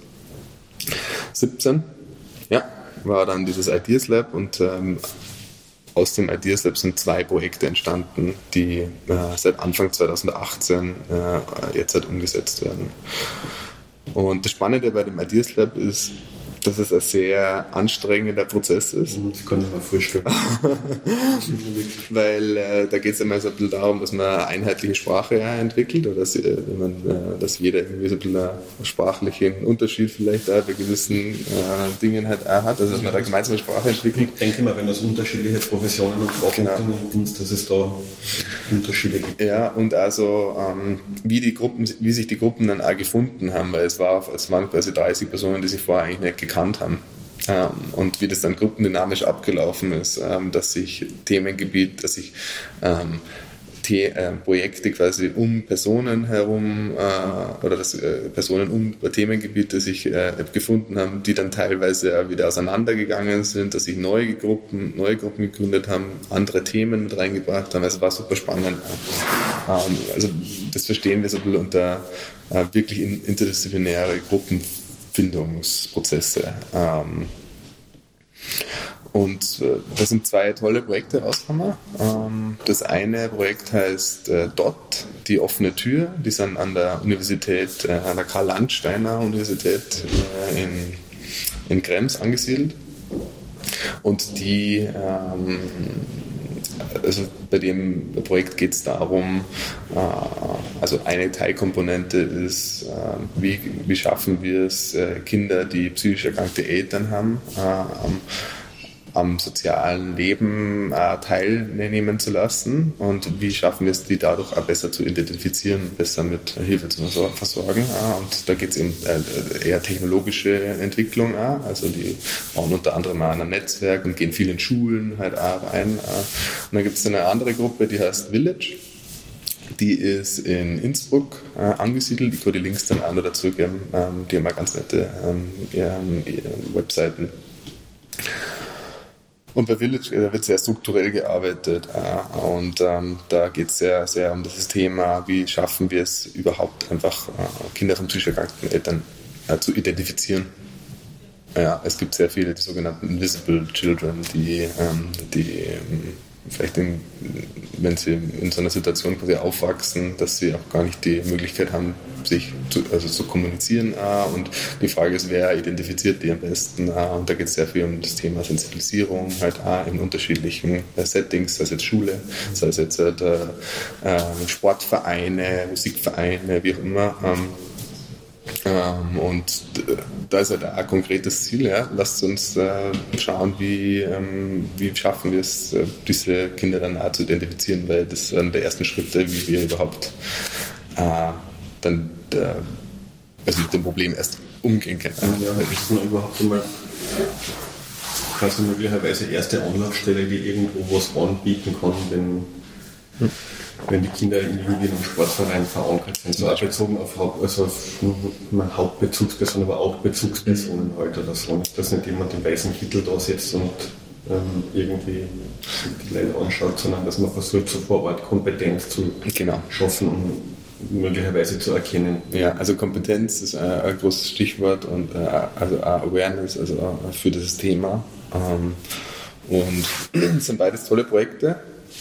Und in, äh, in Innsbruck, das äh, die, ähm, die, die die Forscherin, die das ganze Projekt leitet, die Projektleiterin, das ist die Jean Paul aus Australien zum Beispiel, ähm, mit einem sehr internationalen Team, äh, sehr international interdisziplinär zusammengesetzt und äh, super motiviert und es ist äh, ähm, sehr spannend zu sehen, wie die arbeiten und ähm, was sie jetzt halt schon erreicht haben und was sie in den nächsten, die haben jetzt für vier Jahre immer Förderung bekommen ähm, und was sie dann unterm Strich über die nächsten Jahre quasi beforschen, erforschen und dann äh, erreichen. Also und das Spannende an, den, ähm, an, den, an der Arbeit in den Gruppen ist, dass, sie, dass wir Patienteneinbindung natürlich äh, weiterhin einfordern oder halt auch in die DNA dieser Gruppe ähm, integriert haben. Das heißt, die können nicht, nicht sagen, ähm, okay, was dann Betroffene oder allgemein Bevölkerung zu sagen hat, interessiert uns nicht mehr. Für uns ist dieser Prozess mit dem, mit dem also quasi das Ausgangssubstrat für die Idea Labs abgeschlossen. Wir wollen jetzt nichts mehr zu tun, wir sperren die Tür wieder zu, sondern wir verlangt quasi auch, dass die Beteiligungsprozesse weiterhin stattfinden. Ja, und das ist also, also verlangen eher, wir wollen. und wir, wir, wir, machen das halt. Also ähm, es, es, gibt äh, eine Gruppe, die halt, das sind die sogenannten Experts by Experience äh, die ähm, Kinder von psychisch erkrankten Eltern, die jetzt erwachsen sind, die jetzt über diese Thematik anders reflektieren können, auch, die ähm, zu unterschiedlichen Stufen des Forschungsprozesses, also sehr engmaschig, immer wieder eingebunden werden äh, mit den Forschern und äh, die Feedback, die den Forschern Feedback geben äh, und äh, das Ganze die Forsch den Forschungsprozess dadurch steuern können. Ja. Und das ist eine einmalige, einzigartige Konstruktion, aber ähm, äh, weil wir dadurch auch sicherstellen, dass wir ähm, Forschung jetzt halt dass die Forschung jetzt halt so gemacht wird, dass es wieder austariert wird halt auf die Bedürfnisse der äh, Zielgruppe. Mhm. Und das ist uns auch ganz wichtig. Und das ist auch ein Kernelement halt einfach diese Gruppe, diese Experts by Experience. Ja. Und ja, also das ist, das ist ein Weg, den man beschreiben kann, von Crowdsourcing, Fragengenerierung aus der Bevölkerung, äh, über wie schaffen wir es, ähm, innovative äh, Teams zusammenzustellen, äh, die interdisziplinär sind, zu ähm, welche Projekte werden dann gefördert und wie arbeiten wir dann in weiterer Folge. Und das, äh, wir verstehen uns da als, als Experimentierraum halt bei sowas, weil also, so integriert hat das eigentlich noch keiner gemacht vorher. Ähm, und jetzt hat, hatten wir letzten Sommer halt auch das zweite Rinse mit Projekt, das äh, einen weiteren, äh, äh, ein weiteres Crowdsourcing in einem anderen Bereich halt auch angestoßen hat. Mhm. Da, da ist es um äh, Reden Sie mit bei Unfallverletzungen gegangen. Wir, ja. kommen, wir kommen da gleich. Ich habe dann vielleicht noch eine kurze Frage diese Forschungs- oder diese, diese, diese, Forschungsgruppen, die diese zwei Projekte, also die offene Tür und das Village-Projekt betreuen, sind es, haben sich die schon in finaler Zusammensetzung bei diesem Ideas Lab gefunden? Oder ähm, hat es da dann nur einmal einen personalen Austausch gegeben oder hat es dann quasi einen Gruppenleitung geben, die dann gesagt hat, Person A, B, C, D möchte ich gerne haben und so, wie, wie, wie ist der? Also äh, es war so, dass man sich fürs Ideas Lab konnte man sich anmelden als äh, PI oder als Co, also als Principal Investigator, also als Leiter, Leiterin äh, oder als ähm, Co-Investigator, also als äh, Mitarbeiterin, also, ähm, aber nicht als Leitungsfunktion. Das heißt, ähm, man konnte da von vornherein schon ähm, klar definieren, welche Rolle will man überhaupt haben in einem möglichen Forschungsprojekt. Ähm, und innerhalb vom Ideas Lab war dann die Aufgabe, dass man äh, Projektgruppen findet, wo mindestens eine PI ist, also mindestens eine Principal Investigator. Und äh, das war dann gruppendynamisch natürlich auch sehr spannend, aber am, Sch am Schluss, als wir dann zwei Projekte quasi gefördert haben, ähm, ist die Zusammensetzung der, also die ist gleich geblieben, die Zusammensetzung der, Gruppe, der Gruppen halt auch. Also ich wüsste jetzt nicht, dass da jemand abgesprungen wäre oder, aber äh, ja, also, und das war quasi das Kernteam, das sich da gebildet hat. Und jetzt, äh, also jetzt zum Beispiel beim Village-Projekt oder auch bei der Dot-Gruppe, da kommen dann natürlich noch zusätzliche PhD-Studenten oder ähm, äh, Studienassistenten oder Postdocs kommen dann auch zusätzlich dazu, halt, die das Team dann auch komplementieren. Ähm, aber da hat es keine großen Rochaden gegeben. Und das ist äh, äh, gruppendynamisch ja sehr spannend, halt, ähm, äh, weil wenn man jetzt äh, es anders äh, aufziehen würde, dass man sagt, okay, der PI, also der, ähm, der Leiter sagt jetzt, halt, wen er da haben will, ähm, dann äh, ist es eh wieder ganz klassisch, äh, wie, wie Forschungsgruppen entstehen. Äh, weil klassischerweise entstehen Forschungsgruppen, dass sich Leute um einen Experten äh, quasi äh, scharen. und der Experte sucht sich dann die Leute aus und ähm, und das war aber nicht der Sinn und Zweck der Übung. Mhm. Ja, bei Unfallverletzungen habe ich nicht mitgeredet, das haben Kolleginnen von mir mitgeredet, so sind wir, glaube ich, initial einmal ursprünglich in Kontakt gekommen miteinander. Ähm, worum ist es da gegangen? Ist es da auch darum gegangen, Forschungsfragen aus der Bevölkerung zu generieren und mit denen dann weiterzuarbeiten oder hat sich das von dem ersten Reden Sie mit Projekt unterschieden im, im, Ablauf, in der Konzeption, in der Ausrichtung und in dem, was dann auch daraus entstanden ist. Hm, ja, also mein anderes Feld äh, und, und es war ein bisschen andere Ausrichtung, weil wir ähm, uns, also wir haben uns der Frage quasi angenähert, also wir haben ein Institut für klinische und experimentelle Traumatologie und der Direktor, der ähm, jetzt bald äh, dann äh, seine Leitung übergeben wird, der Professor Redl, der hat ein Ausbildungsprogramm bei uns mitgemacht vor ein paar Jahren. Ähm, das heißt Lab for Open Innovation in Science. Und da geht es ein bisschen darum, das ist ein einjahres Ausbildungsprogramm, äh, um halt diese Methoden kennenzulernen. Äh, und ähm, Ziel von dem, von dem Ausbildungsprogramm war auch dann äh, Projekte zu entwickeln. Und dieses äh, Reden Sie mit bei Unfallverletzungen, dieses Projekt wurde in diesem Ausbildungsprogramm von Professor Redl äh, initiiert. Und da ist die, die Ausgangslage folgende, dass sehr oft in seiner Forschung jetzt, ähm, nämlich äh, in der experimentellen und klinischen Dramaturgie, diesen, ähm, diesen Ansatz from, from from Bench to Bedside gibt, also von ähm, Labor, von Labortätigkeiten und Erkenntnissen, die daraus gewonnen werden, äh, in die Klinik, äh, ange angewandt in der Klinik und dann wieder zurück, äh, um dann halt die Forschung zu, ähm, zu verbessern oder zu verändern. Ähm, und der, dieser translationale Ansatz, den gibt es sehr, sehr, sehr, sehr gut, auch vor allem im Institut, weil die angebunden sind an das Lorenz-Böhler-Krankenhaus äh, im 20. Bezirk in Wien. Was es aber weniger gibt, ist dieses, äh, diese Fragestellung, dieses Erfahrungswissen von den Personen, von den Experten und Expertinnen, die mit Unfallverletzten arbeiten, also heißt jetzt Krankenpfleger, Physiotherapeuten, Ergotherapeuten, äh, gibt es äh unterschiedlichste Zielgruppen. Wir haben insgesamt 21 Zielgruppen identifiziert, äh, die da, die da einen, die da einfach mit den Patienten in Kontakt kommen, die einen gewissen Erfahrungsschatz aufbauen, ähm, deren Wissen aber das sehr selten in die Forschung zurückschafft. Mhm weil das letztendlich in der Regel keine wissenschaftlichen Publikationen veröffentlichen über die Dinge, die sie halt über den Lauf der Jahre irgendwie ein Wissen angesammelt Genau, und das ist ja der Punkt, weil ähm, ich war dann eben in deiner Heimatstadt vor im März 2018 äh, in, in Good Old Kärnten in Klagenfurt. Und da habe ich die Andrea Moser, eine Kollegin von dir, ähm, ich weiß nicht, wie ich sie kennengelernt habe, aber ich bin einfach zu ihr hingefahren und habe ihr das Projekt vorgestellt. Und äh, ich habe es irgendwie interessant gefunden, weil sie schreibt, glaube ich, ja auf einen Handlungsplan. Und ähm, es war eine sehr inspirierende ähm, Begegnung, aber man merkt ja also, oh, dass sie dieses äh, praktische Erfahrungswissen äh, in ihr hatte. Ja, das sprudelt einfach nur so aus ihr heraus, äh, wenn sie Handverletzungen oder was sie da behandelt. Ähm, und dann habe ich ihnen erzählt, ja, ähm, wir machen ein äh, Crowdsourcing-Projekt, das heißt, reden Sie mit bei Unfallverletzungen. Wir, ähm, wir wollen Forschung, neue Forschungsfragen identifizieren und sammeln und das dann gezielt in Forschungsprojekte umsetzen. Und sagt sie, endlich kommt mir jemand und fragt mich. ja, äh, und dann, und dann hat sie so ein Buch gehabt, so ein Lehrbuch, keine Ahnung für was das war. Äh, und dann hat sie gesagt, ja, das, was da drin steht, das passt nie hundertprozentig. Ja, und und gleichzeitig haben wir, das haben wir in der Diskussion dann auch draufgekommen, dass es, äh, in, unter den aktuellen Bedingungen, so wie Forschung funktioniert, werdet, werdet ihr wissen, dass sie da seit 20 Jahren, über 20 Jahren ähm, äh, sammelt, werdet es auch nie da reinschaffen in das Buch.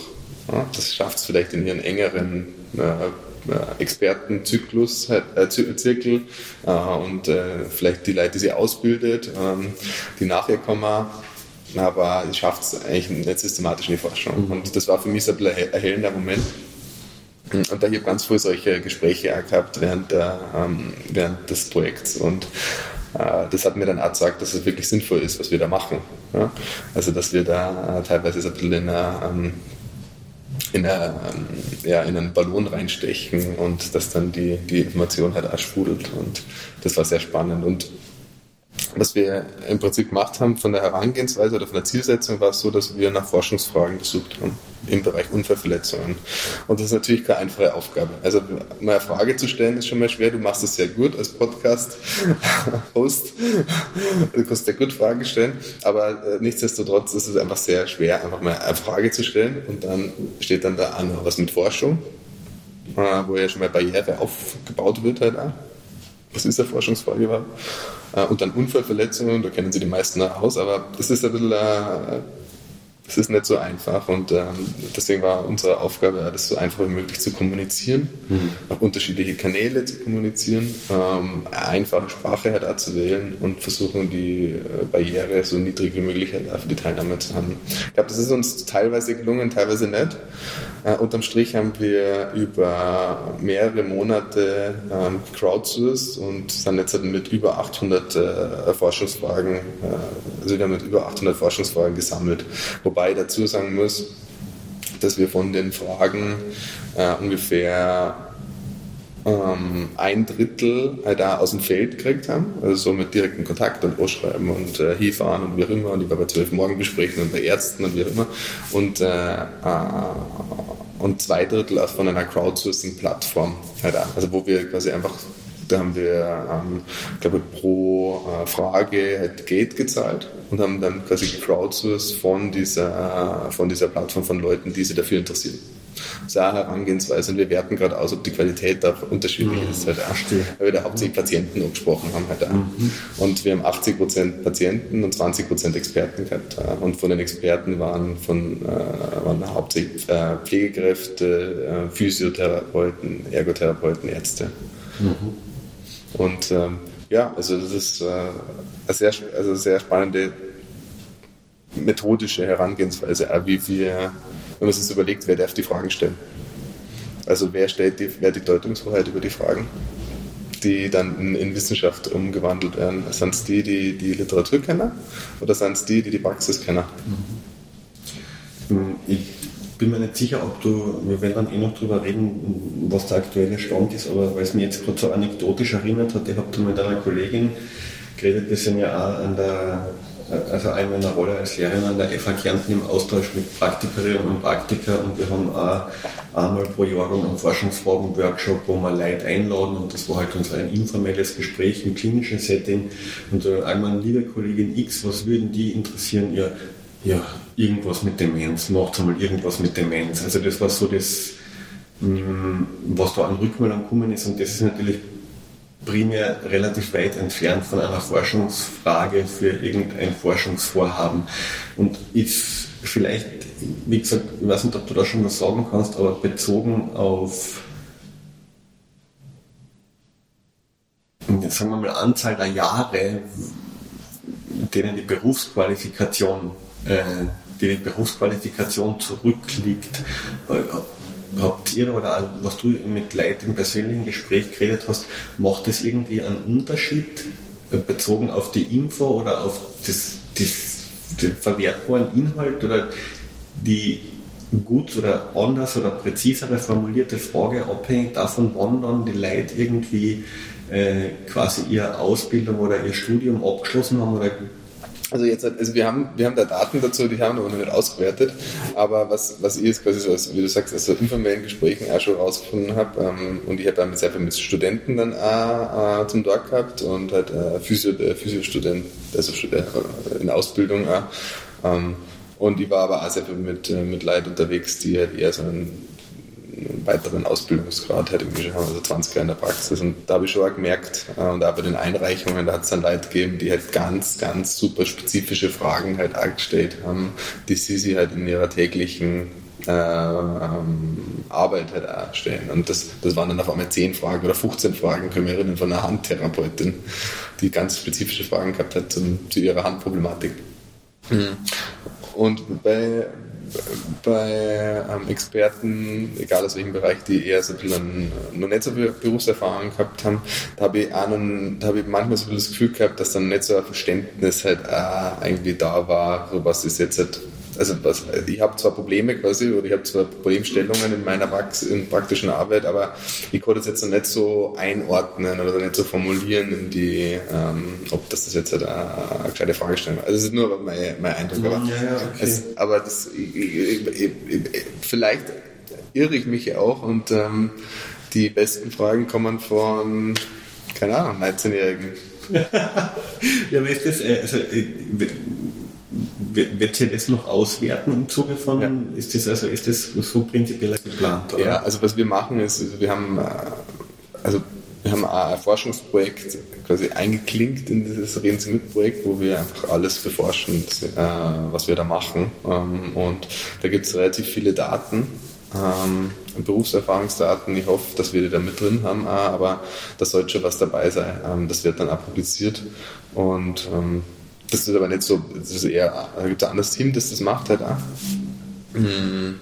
Meine Aufgabe ist eher so die, was machen wir jetzt mit den Fragen? Mhm. Ja, was, wir, was macht's mit den Fragen? Jetzt haben wir so viele Fragen, jetzt, jetzt, legen wir, gehen wir erstmal auf Urlaub. Na, das Tolle ist, das Tolle ist, dass wir, ähm, ich glaube, das war eh so um die Zeit, dass wir letztes Jahr diesen, äh, die erste Aufnahme versucht haben, ähm, war ich gerade dabei, dass ich einen, einen Antrag für Nationalstiftungsrede halt auch schreibe für die Boltzmann Gesellschaft, wo wir äh, zwei, zwei Forschungsgruppen äh, fördern können, die aus diesen, äh, die quasi Fragen behandeln sollen, da im Bereich Unfallverletzungen. Zwei haben wir nicht gekriegt, aber eine Forschungsgruppe. Ähm, das heißt, da haben wir jetzt Geld äh, zur Verfügung, äh, was die Grundvoraussetzung ist, dass wir was mit den Fragen machen können. Das ist ganz toll, da haben wir im September Bescheid gekriegt. Und auf Basis von dieser Förderentscheidung ähm, haben wir einen Prozess aufgesetzt, wie wir halt systematisch von der Unmenge an Fragen an die äh, an zwei, drei Kernthemen äh, halt ankommen. Und der erste Schritt war, dass ich äh, im Dezember mit einer Kollegin dann an der FH Gesundheit in Innsbruck war, bei der Ursula Costa. Äh, und äh, die so nett war, äh, wir haben so in der Werkschule und hat gesagt, ja, kommen wir vorbei. Ähm, Aufgabenstellung war, aus diesen Fragen ähm, Themen, also quasi äh, Themengebiete zu clustern, induktiv. Also man liest die Fragen, wir haben nicht alle 800 mitgenommen, sondern da waren ein paar doppelt dabei, da waren aber war welche dabei, die nicht so äh, zum Thema gepasst haben. Wir haben über 500 mitgenommen, ausgedruckt so dass man es lesen kann, eingepackt, nach Innsbruck fahren. Äh, und dann ähm, die Aufgabenstellung war, dass wir äh, okay gut, welche Themengebiete haben wir da überhaupt in diesem Topf von Fragen? Und das haben wir natürlich nicht mit uns äh, als LBG-Leuten halt nur gemacht, sondern wir wollten das sehr breit machen.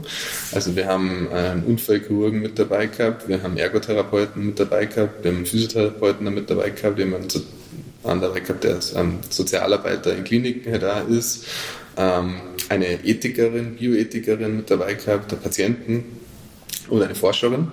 Also sehr viele unterschiedliche Leute. Äh, und dann zusätzlich auch noch mit Studenten und Stud ähm, Studentinnen äh, geclustert. Und was wir, es war ein super spannender Prozess, weil dann sehr unterschiedliche Leute an, äh, also eine halbe Stunde über eine Fragestellung unterhalten haben, wie man die jetzt interpretieren kann.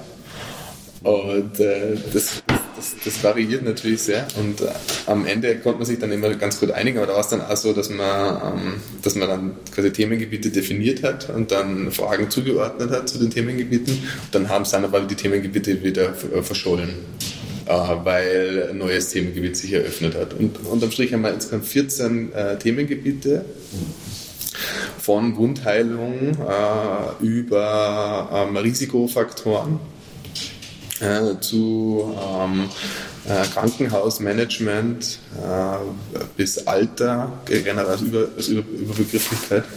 und ähm, das war ganz, äh, ein ganz toller, interessanter Prozess äh, mit der Ursula Costa, das zu machen. Es waren äh, zwei Tage im Prinzip intensives Fragen durchkämmen. Und da haben wir jetzt aber die Fragen nicht inhaltlich bewertet. Also wir haben nur geschaut, was sind das für welche, wo gehört es dazu, und dass wir einen besseren Überblick kriegen. Was wir dann äh, in weiterer Folge äh, im Februar 2019 gemacht haben, schon 2019, ja, äh, ist, dass wir, äh, dass wir für vier Wochen eine Art Community Voting gemacht haben. Und da hat sich so ein Zeitfenster ergeben, ein, äh, vier Wochen, wo wir gesagt haben, okay, gut, wir haben jetzt diese Fragen wir haben jetzt die äh, Themengebiete äh, und wir wollen jetzt aber nochmal ein bisschen abprüfen, wie ist die Stimmung da draußen so zu den gewissen Themengebieten und haben dann auch Beispielfragen zu den Clustern mit dazugegeben. Das heißt, man konnte sich da informieren. Und da haben über 500 Leute quasi ihr das war kein Like abgegeben, sondern so ein Clap, ich weiß nicht, ob du den kennst, das ein Clap-Applaus-Button. und, äh, und da sind, äh, das war dann auch wieder. Ähm, ja, also, wer, wer, ist in dem Zusammenhang jetzt die Community gewesen? Genau. Waren das die Leute, die quasi bei Reden sie mit sich in irgendeiner Art und Weise beteiligt genau. und die sind dann wieder kontaktiert Die sind kontaktiert worden, neue Leute. Ähm, wir, haben das, wir haben auch ein Advisory Board halt auch bei uns im, in dem Projekt mit dabei gehabt, die das dann auch wieder in ihre Netzwerke reingespielt haben. Also wir haben versucht, so breit wie möglich das Ganze zu streuen. Bei den Landeskliniken in Niederösterreich ist das wieder auf den Bildschirmschonern gewesen halt auch. Ähm, das heißt, ähm, jeder Mitarbeiter von einem, äh, von einem Krankenhaus, die in der Landesklinik Holding mit dabei sind, sie haben dann auf ihren Computerscreens gesehen, heute Mittag gibt es äh, Weißwürst und äh, reden Sie mit, äh, Community Voting, Sie können mitmachen. Und, und dadurch hat, hatten wir der Unterschied Kanäle eben. Ja. Und das ist ein Teil, der uns auch wieder ähm, hilft, äh, eine Entscheidung zu treffen im Prinzip. Also wir wollen es nicht so machen, dass wir jetzt sagen, okay, wir haben jetzt die Nadel im Heuhaufen, das ist die Frage und genau das machen wir jetzt halt auch, sondern wir wollen einfach unterschiedliche ähm, ja, Indikatoren oder unterschiedliche ähm, ja, Hilfestellungen für uns äh, da entwickeln und das Community Voting ist eins. Ja. Und ja, jetzt arbeiten wir an den nächsten gerade. Sehr busy. Mhm. Und diese also gibt es jetzt dann, wird sich, diese, wird sich diese geförderte Forschungsgruppe dann mit mehreren dieser Themengebiete beschäftigen und verschiedenen Fragen aus diesen oder mit einem Themengebiet und Fragen aus nur diesen Themengebiet? Genau, also sofern man das so geht schon sagen kann. Ja, also ich versuche das jetzt so, ähm, so, so gut wie möglich darzustellen.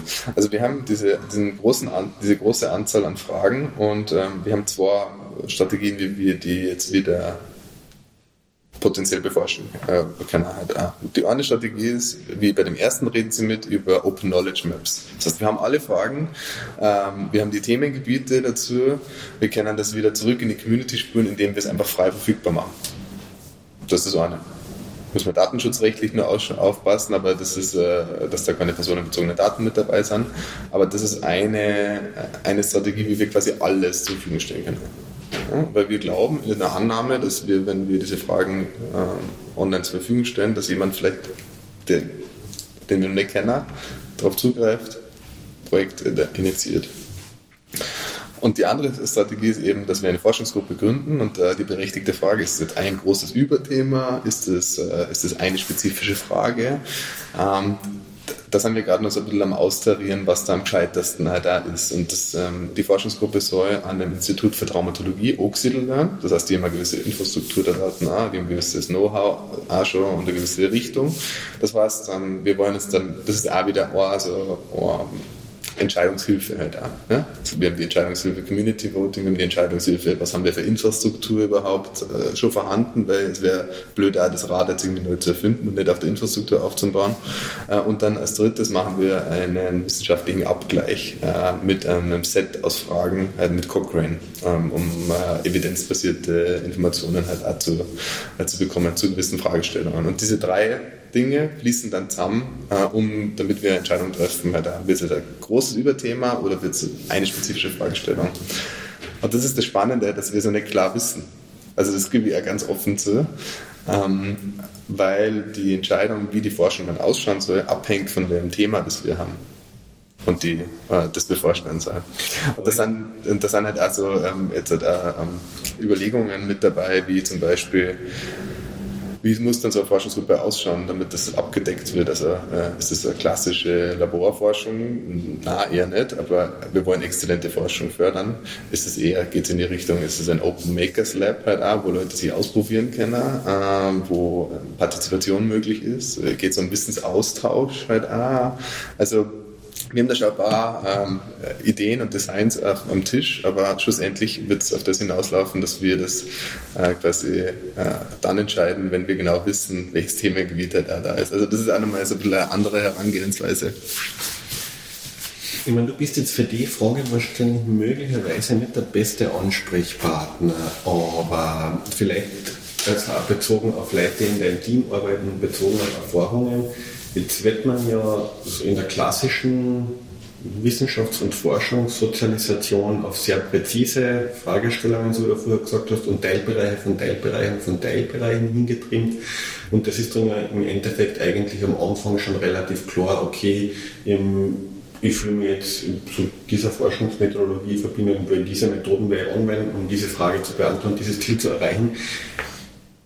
Wie geht's dir? Oder falls das für die ähm, nie ein Thema war, hast du Erfahrungen, wie geht es Leuten, die eigentlich so, ich sage jetzt einmal mit Gänsefüßchen klassisch sozialisiert worden sind, in solchen Forschungsprozessen, wo dann doch wieder so viel, ich will jetzt nicht sagen Fremdbestimmung, aber so viel Austausch mit außerhalb erfolgt und wo lang dann vielleicht noch gar nicht klar ist, was jetzt eigentlich wirklich schlussendlich passieren wird. Weil das ist ja, ich meine, klar, äh, cool, äh, innovativ, fluide und gleichzeitig auch irgendwie so, hm, vielleicht ein bisschen Unsicherheit. Mega unsicher. Und das ist eine super, super Frage und die treibt mir um um drei in der Früh. Äh, aber aus dem Grund, weil, ähm, weil wir ähm, natürlich auch sehr, den Forschern sehr viel abverlangen. Ja? Also äh, es gibt ja quasi ähm, so quasi unsere Herangehensweise, dass wir dann einen offenen Prozess haben und dann äh, geht es ja um das Thema Deutungshoheit und wer entscheidet über die Fragen und wer äh, und das widerspricht das ein bisschen diesen Wissenschaftler naturell halt irgendwie. Ja? Ähm, andererseits ähm, ziehen wir mit unserem Projekt natürlich auch Leute an, die ein gewisses Mindset mitbringen meine, das ist auch natürlich ein Vorteil. Wir wissen auch, dass wir nicht alle erreichen können. Und das, den Anspruch haben wir ja irgendwie auch gar nicht. Aber ähm, natürlich äh, fällt es schwer.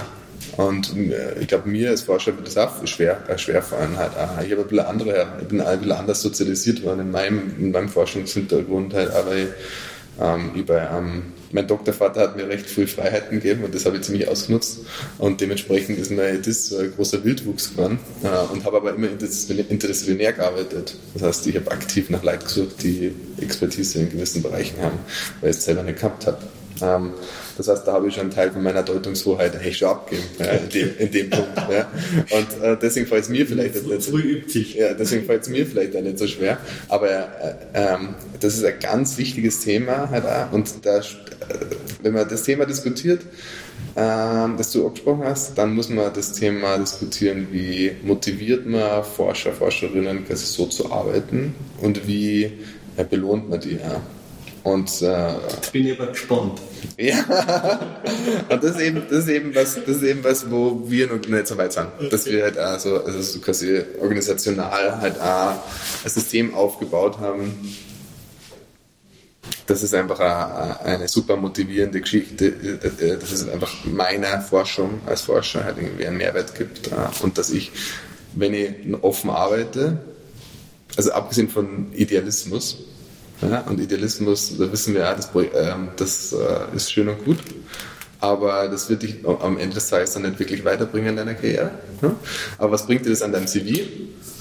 Was bringt dir das an, deiner, ähm, an deinem Ziel als Forscher, an deiner Berufung? Weil es ja für viele einfach eine Berufung ist ah, und kein, nicht nur Beruf. Man sich überlegt, wie viele zusätzliche Stunden die arbeiten halt auch und wie viel Geld und Zeit und alles Mögliche äh, da reinfließt. Ähm,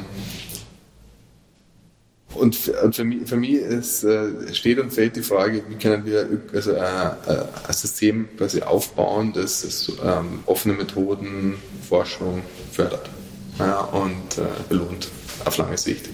Und da sind wir mit unseren Forschungsgruppengründungen eigentlich schon ziemlich gut mit dabei, muss ich sagen. Mhm. Weil wir ja ähm, ja, also wenn man jetzt die Forschungsgruppe Village ausschaut, ja, die, die experimentieren, die haben, die haben einen klaren Plan, was sie machen, ja, aber ähm, das ist einfach eine andere Art der Forschung. Hm, wie nimmt denn so allgemein die, wie wechseln ihr von der Wissenschaftscommunity wahrgenommen mit euren Ansätzen? Wisst ihr das? Also abseits von Gesprächen auf Kongressen ja. oder so, wie, wie, wie sehen das andere Leute? Wie sehen eigentlich andere Leute? Naja, also ähm, offen gesagt, es hat, hat immer sehr viel Gegenwind gegeben. Ja, also äh, das hat, ähm, also die Initiative an der Bolzenmann äh, war das erste, das erste Mal 2014 haben wir das erste Mal Geld gekriegt, halt auch für, das, äh, für diesen Open Innovation Ansatz, damals noch Initiative genannt. Ähm, ja, also viel Gegenwind halt auch. Ähm, die Frage, was bringt das? Ist das nicht, erzeugt das nicht zu viel, äh, noch mehr Reibung äh, im System? Äh, wenn, wir, wenn, wir, wenn wir so arbeiten. Ähm, und wir sind immer noch dabei, quasi zu beweisen, dass es wirklich was bringt. Äh, und äh, das können wir nur machen, indem wir, ähm, indem wir das äh, auf Projektbasis halt zeigen. Und deswegen verstehen wir uns halt als Experimentierraum im Center, dass wir auf Projektbasis zeigen, okay, gut, das Projekt unterstützen wir, das, wäre unser Ansatz, was ist das Outcome von dem Ganzen? Und ähm, an dem wird man dann halt auch gemessen. Und das bricht halt sehr viel auf. Hm. Es bricht halt, ähm, also es bricht halt auf, wie generell die Forschungssystem funktioniert. Es bricht auf das Selbstverständnis von, was muss ein Forscher machen in seiner Arbeit und was muss er können. Was ist das, die Job Description? Es bricht da auf, wie die Interaktion zwischen Forschung und Bevölkerung. Ähm, Forschungseinträge äh, in diversen Zeitschriften oder Zeitungen äh, das sind nicht sexy. Ja, also da geht es viel um Wissenschaftskommunikation an und, und, welchen Stellenwert eigentlich auch die Forschung in der Gesellschaft haben kann. Und äh, in Zeiten von Fake Science und Fake News und wie auch immer ist das, glaube ich, ist ein Dialog ein guter Start ähm, oder zumindest eine gewisse äh, Transparenz und Offenheit ein guter Start. Und äh, wenn man jetzt zum Marien Mitprojekt zurückgeht, ähm, wenn ich eine Forschungsfrage als Teilnehmer halt auch stelle, mhm. die methodisch jetzt hm, nur mit einem Tierversuch zum Beispiel äh, beantwortet werden kann oder mit einer gewissen methodischen Herangehensweise, dann startet man einen Dialog zwischen dem, der die Frage hat und dem, der die Methoden hat, äh, die Skills hat. Ja, und das ist eine ganz andere Herangehensweise, wie äh, wenn jetzt halt einfach irgendwas gemacht wird und dann gibt es wieder irgendeinen Skandal und das ist kein Dialog, sondern das ist einfach eine, ähm, eine One-Way-Geschichte. und das ähm, das ist, das ist mir eigentlich auch erst so im Nachhinein während der Projektarbeit dann kommen, dass dieser, dieses ähm, in den Dialog treten eigentlich eine total wertvolle Geschichte ist für die Forschung.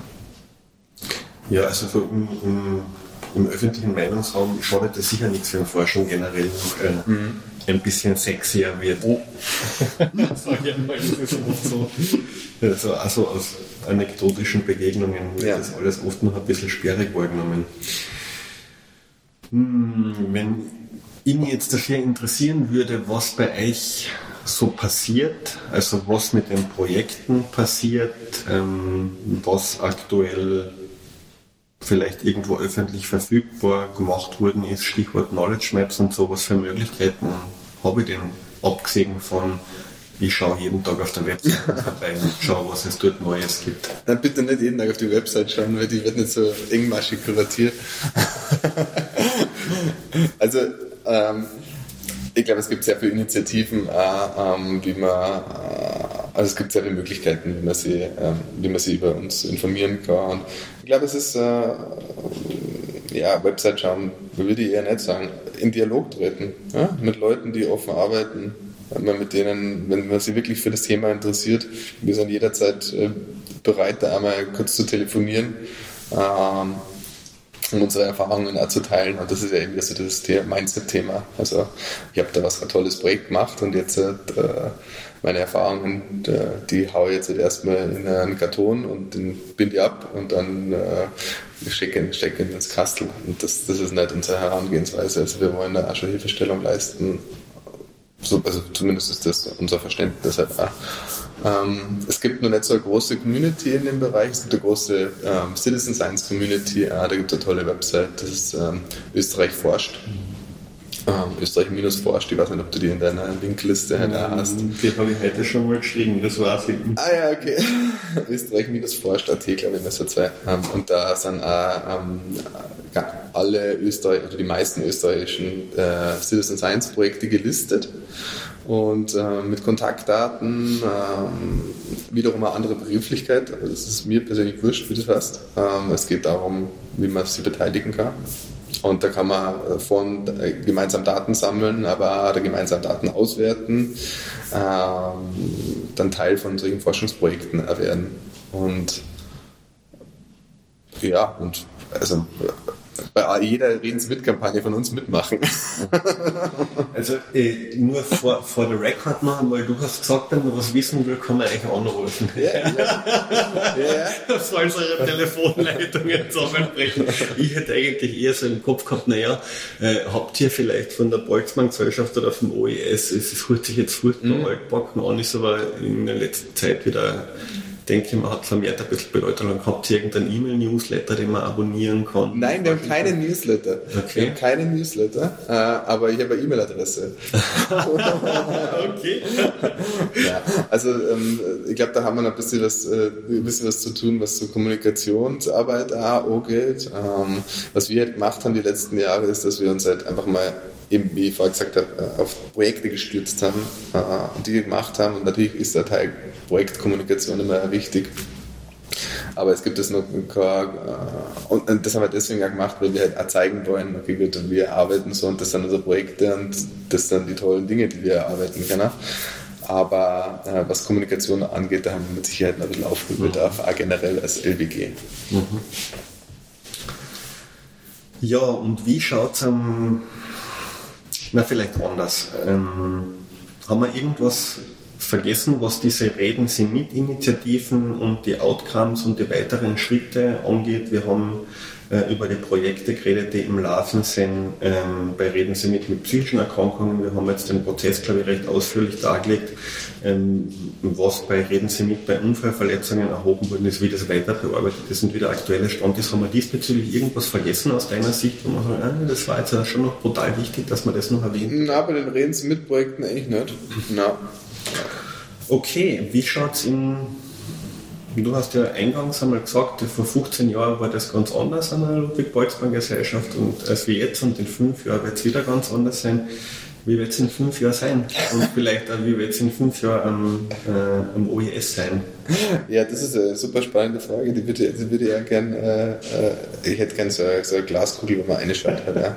aber die habe ich nicht. Ähm, also, wie sich die Boltzmann-Gesellschaft weiterentwickelt, das weiß ich nicht genau. Das kann ich, kann ich ganz schwer sagen. Also was ich sagen kann, ist seitdem, also zumindest das, mein Gefühl halt auch, ähm, seitdem es unser Center halt auch gibt, äh, hat sich die Boltzmann-Gesellschaft dann nochmal halt auch verändert, sowas. Ähm, was, welche Kollegen und Kolleginnen da halt reinkommen, also mehr Internationalität halt auch. Ähm, und das verändert die Organisation von innen heraus. Jetzt das eine, dass die Organisation von innen heraus verändert und aber auch, dass sie die politischen Rahmenbedingungen jetzt halt gerade so ein bisschen ganz aktuell auch verändern. Äh, das heißt, das wird sich im nächsten halben Jahr relativ gut entscheiden, halt, was da mit uns passieren wird.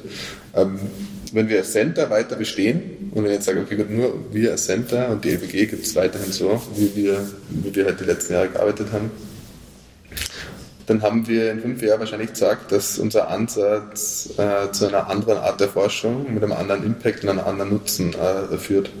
Äh, und ähm, jetzt halt wahrscheinlich dann ein Beispiel von Kindern und psychisch erkrankten Eltern und dass das eine strukturelle Arbeit ist und dass, äh, dass ein Bewusstsein für das Thema geschaffen worden ist und dass wir auf Basis von dem, was wir da gelernt haben, einfach neue Felder und Themengebiete identifizieren können, um, das, äh, um aus den Erfahrungen dann auch zu lernen und neue Projekte anstoßen können in dem Bereich. Und ich glaube, wenn wir das in fünf Jahren geschafft haben, ist schon mal super. Und wir müssen es halt klar kommunizieren, vielleicht in einem Newsletter dann mal, aber es soll was Größeres werden. Newsletter sind immer so passiv.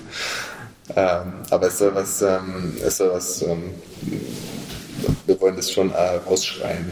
Ja? Also wir, wollen, wir, müssen uns da nicht verstecken. das uns gibt. Das denke ich äh, überhaupt nicht. Also mit dem, was bis jetzt gleich ja. ist auch, äh, und in die Richtung, in die es geht. Ich denke mal, es ist immer schön, wenn nicht nur eine Gruppe von Spezialisten, ich sage jetzt einmal salopp, was zum Reden hat, sondern wenn alle das betrifft, ein bisschen was zum Mitreden haben. Und da sind die Ansätze, glaube ich, äh, ganz gut da und auch schon umgesetzt. Ja, also ich habe nichts mehr auf meinem Notizzettel stehen, da steht dann noch ähm, Verabschiedung. Hast du noch, hast du auf deinem gedanklichen Notizzettel irgendwas, was man, was man loswerden wollen würde? Irgendwas, was du Zuhörerinnen und Zuhörern noch sagen möchtest, ob, so abgesehen von äh, macht's mit bei Cloud, macht's mit bei äh, Aktionen, die irgendwas ja. mit Wissenschaft und Forschung zu tun haben. Ähm, also was ich, ich weiß nicht genau, wann das Ganze on air geht, halt, aber es gibt ein ganz tolles Projekt, halt, das, ich, also das ist nicht von uns, äh, aber den äh, Kollegen haben wir kennengelernt. Ähm, vor einem Jahr. Pietro heißt der, Pietro Michelucci an der Cornell University ist der ja, im Human Computation Institute und der hat ein tolles Spiel entwickelt, das heißt Stall Catchers, das habe ich vorher kurz angedeutet äh, und da wird, ähm, da geht es darum, dass man spielerisch äh, Forschungsdaten analysiert und ähm, durch, dadurch, dass ganz viele Leute das gleichzeitig spielen, schafft man es, die Forschung zu beschleunigen im Bereich Alzheimer. Was natürlich, das ist so quasi die Weiterentwicklung Entwicklung von Folding at Home genau. äh, SETI, wo man quasi nur Rechenzeit zur Verfügung genau. hat.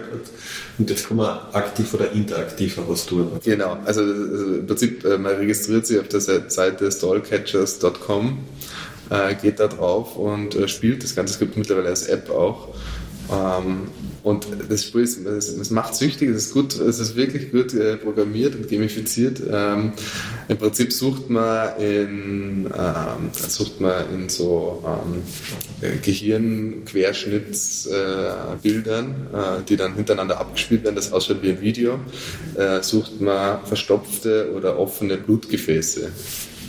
Und wenn man die dann identifiziert, und ich bin extrem schlecht drin, dann äh, kriegt man Punkte. Äh, und umso besser man ist, desto äh, toller ist es. Und dann kann man sie messen mit allen möglichen Leuten. Und das Tolle an dem, an dem diesem Community-Effort ist ja eigentlich das, dass ähm, wir haben da auch schon ein, zwei Aktionen an dazu gemacht, am Welt-Alzheimer-Tag. Und, äh, und jetzt halt, äh, im, im April gibt es gibt eine Aktion, die heißt, äh, die machen immer so ähm, äh, weltweite Aktionen, das heißt Megathon. Äh, das ist ähm, also das ist so ein riesiges Ding. Das ist, äh, das ist ein riesiges, ein riesiges Ding, wo also es spielen voll viele Leute halt auch mit weltweit äh, zu einem Zeitpunkt halt auch am 13. April 2019. Und die Idee ist, dass da unter anderem auch jemand mitspielt, der gerade auf der ISS sitzt äh, und ähm, dass wir da gemeinschaft, gemeinschaftlich halt so viele Daten wie möglich äh, analysieren. Und ich versuche da jetzt halt auch meine, Community zu, äh, zu aktivieren. Und äh, wenn irgendjemand dazu hört, äh, an mitspielen wir sehr gerne. Mhm. Also ich sage jetzt gleich mal, ich bin mir gar nicht sicher, ob ich das schaffe, aber was ich sicher schaffe, ist, dass ich das gesondert auf der Webseite nochmal anschaue. Ja, super. Das geht auf alle Fälle. Ich habe das selber schon, es ist gar nicht so einfach. also man muss gute Augen haben für das Jahr. Cool, das kündige ich gern gesondert noch einmal an, das macht Sinn. Ja, super. Also das, da geht es ja gar nicht, also ob man jetzt halt da dabei ist an dem Tag oder nicht, es geht eher so ein bisschen darum, halt auch Verständnis zu kriegen, dass man äh, dass man da spielerisch teilnehmen kann. Warum sollte man Candy Crush spielen, wo man äh, am Ende des Tages nichts außer, ich weiß gar nicht, kriegt man überhaupt Geld? Keine Ahnung. Candies. okay, man kann Geld ausgeben, okay, gut. Äh, äh, aber ähm, der, da spielt man lieber dann das andere. Und das Ziel von Pietro ist halt, dass äh, wenn man am Bus, auf den Bus wartet, halt auch zehn Minuten, dass man dann halt nicht Candy Crush spielt, sondern sein Spiel. Und ähm, wenn das funktioniert im Bereich äh, Alzheimer, äh, kann das natürlich auch in anderen Forschungsbereichen irgendwann mal funktionieren, wo ähnliche Fragestellungen zu bearbeiten ist. Ja, super. Also, ich würde dann sagen, wir machen da mal den Deckel drauf. Ähm, ich finde es ja wirklich, aber wenn ich jetzt nochmal auf die Zeit schaue, also wir sind in unserem Zeitslot jetzt ziemlich genau gelandet, dort, wo wir was ausgemacht haben. Perfekt. Ähm, ich bin halt echt wieder mal super froh, dass es zwar schon so ähnlich ist wie Radio, aber doch nicht Radio, weil keine Sendezeitbeschränkungen. Ähm, ich denke mal, es war ein sehr äh, ausführliches und äh, tiefgehendes Gespräch. Ähm, vielen Dank, Ben, dass du dir die Zeit genommen hast, bereits zum zweiten Mal. danke dir, danke. Und für alle Hörerinnen und Hörer ähm, noch einmal der Hinweis, also wir freuen uns wie immer über Feedback bei iTunes und auch Bewertungen bei iTunes ähm, und da in den Kommentaren äh, zu diesem Podcast-Artikel. Und in diesem Sinne sage ich, ähm, macht euch schlau über Citizen Science, macht euch schlau über Crowdfunding in der Forschung, über Crowdfunding, über Crowdsourcing in der Forschung und spielt statt Candy Crush Starcatchers, wenn ihr das nächste Mal auf dem Bus wartet. Vielen Dank fürs Zuhören, bis zum nächsten Mal.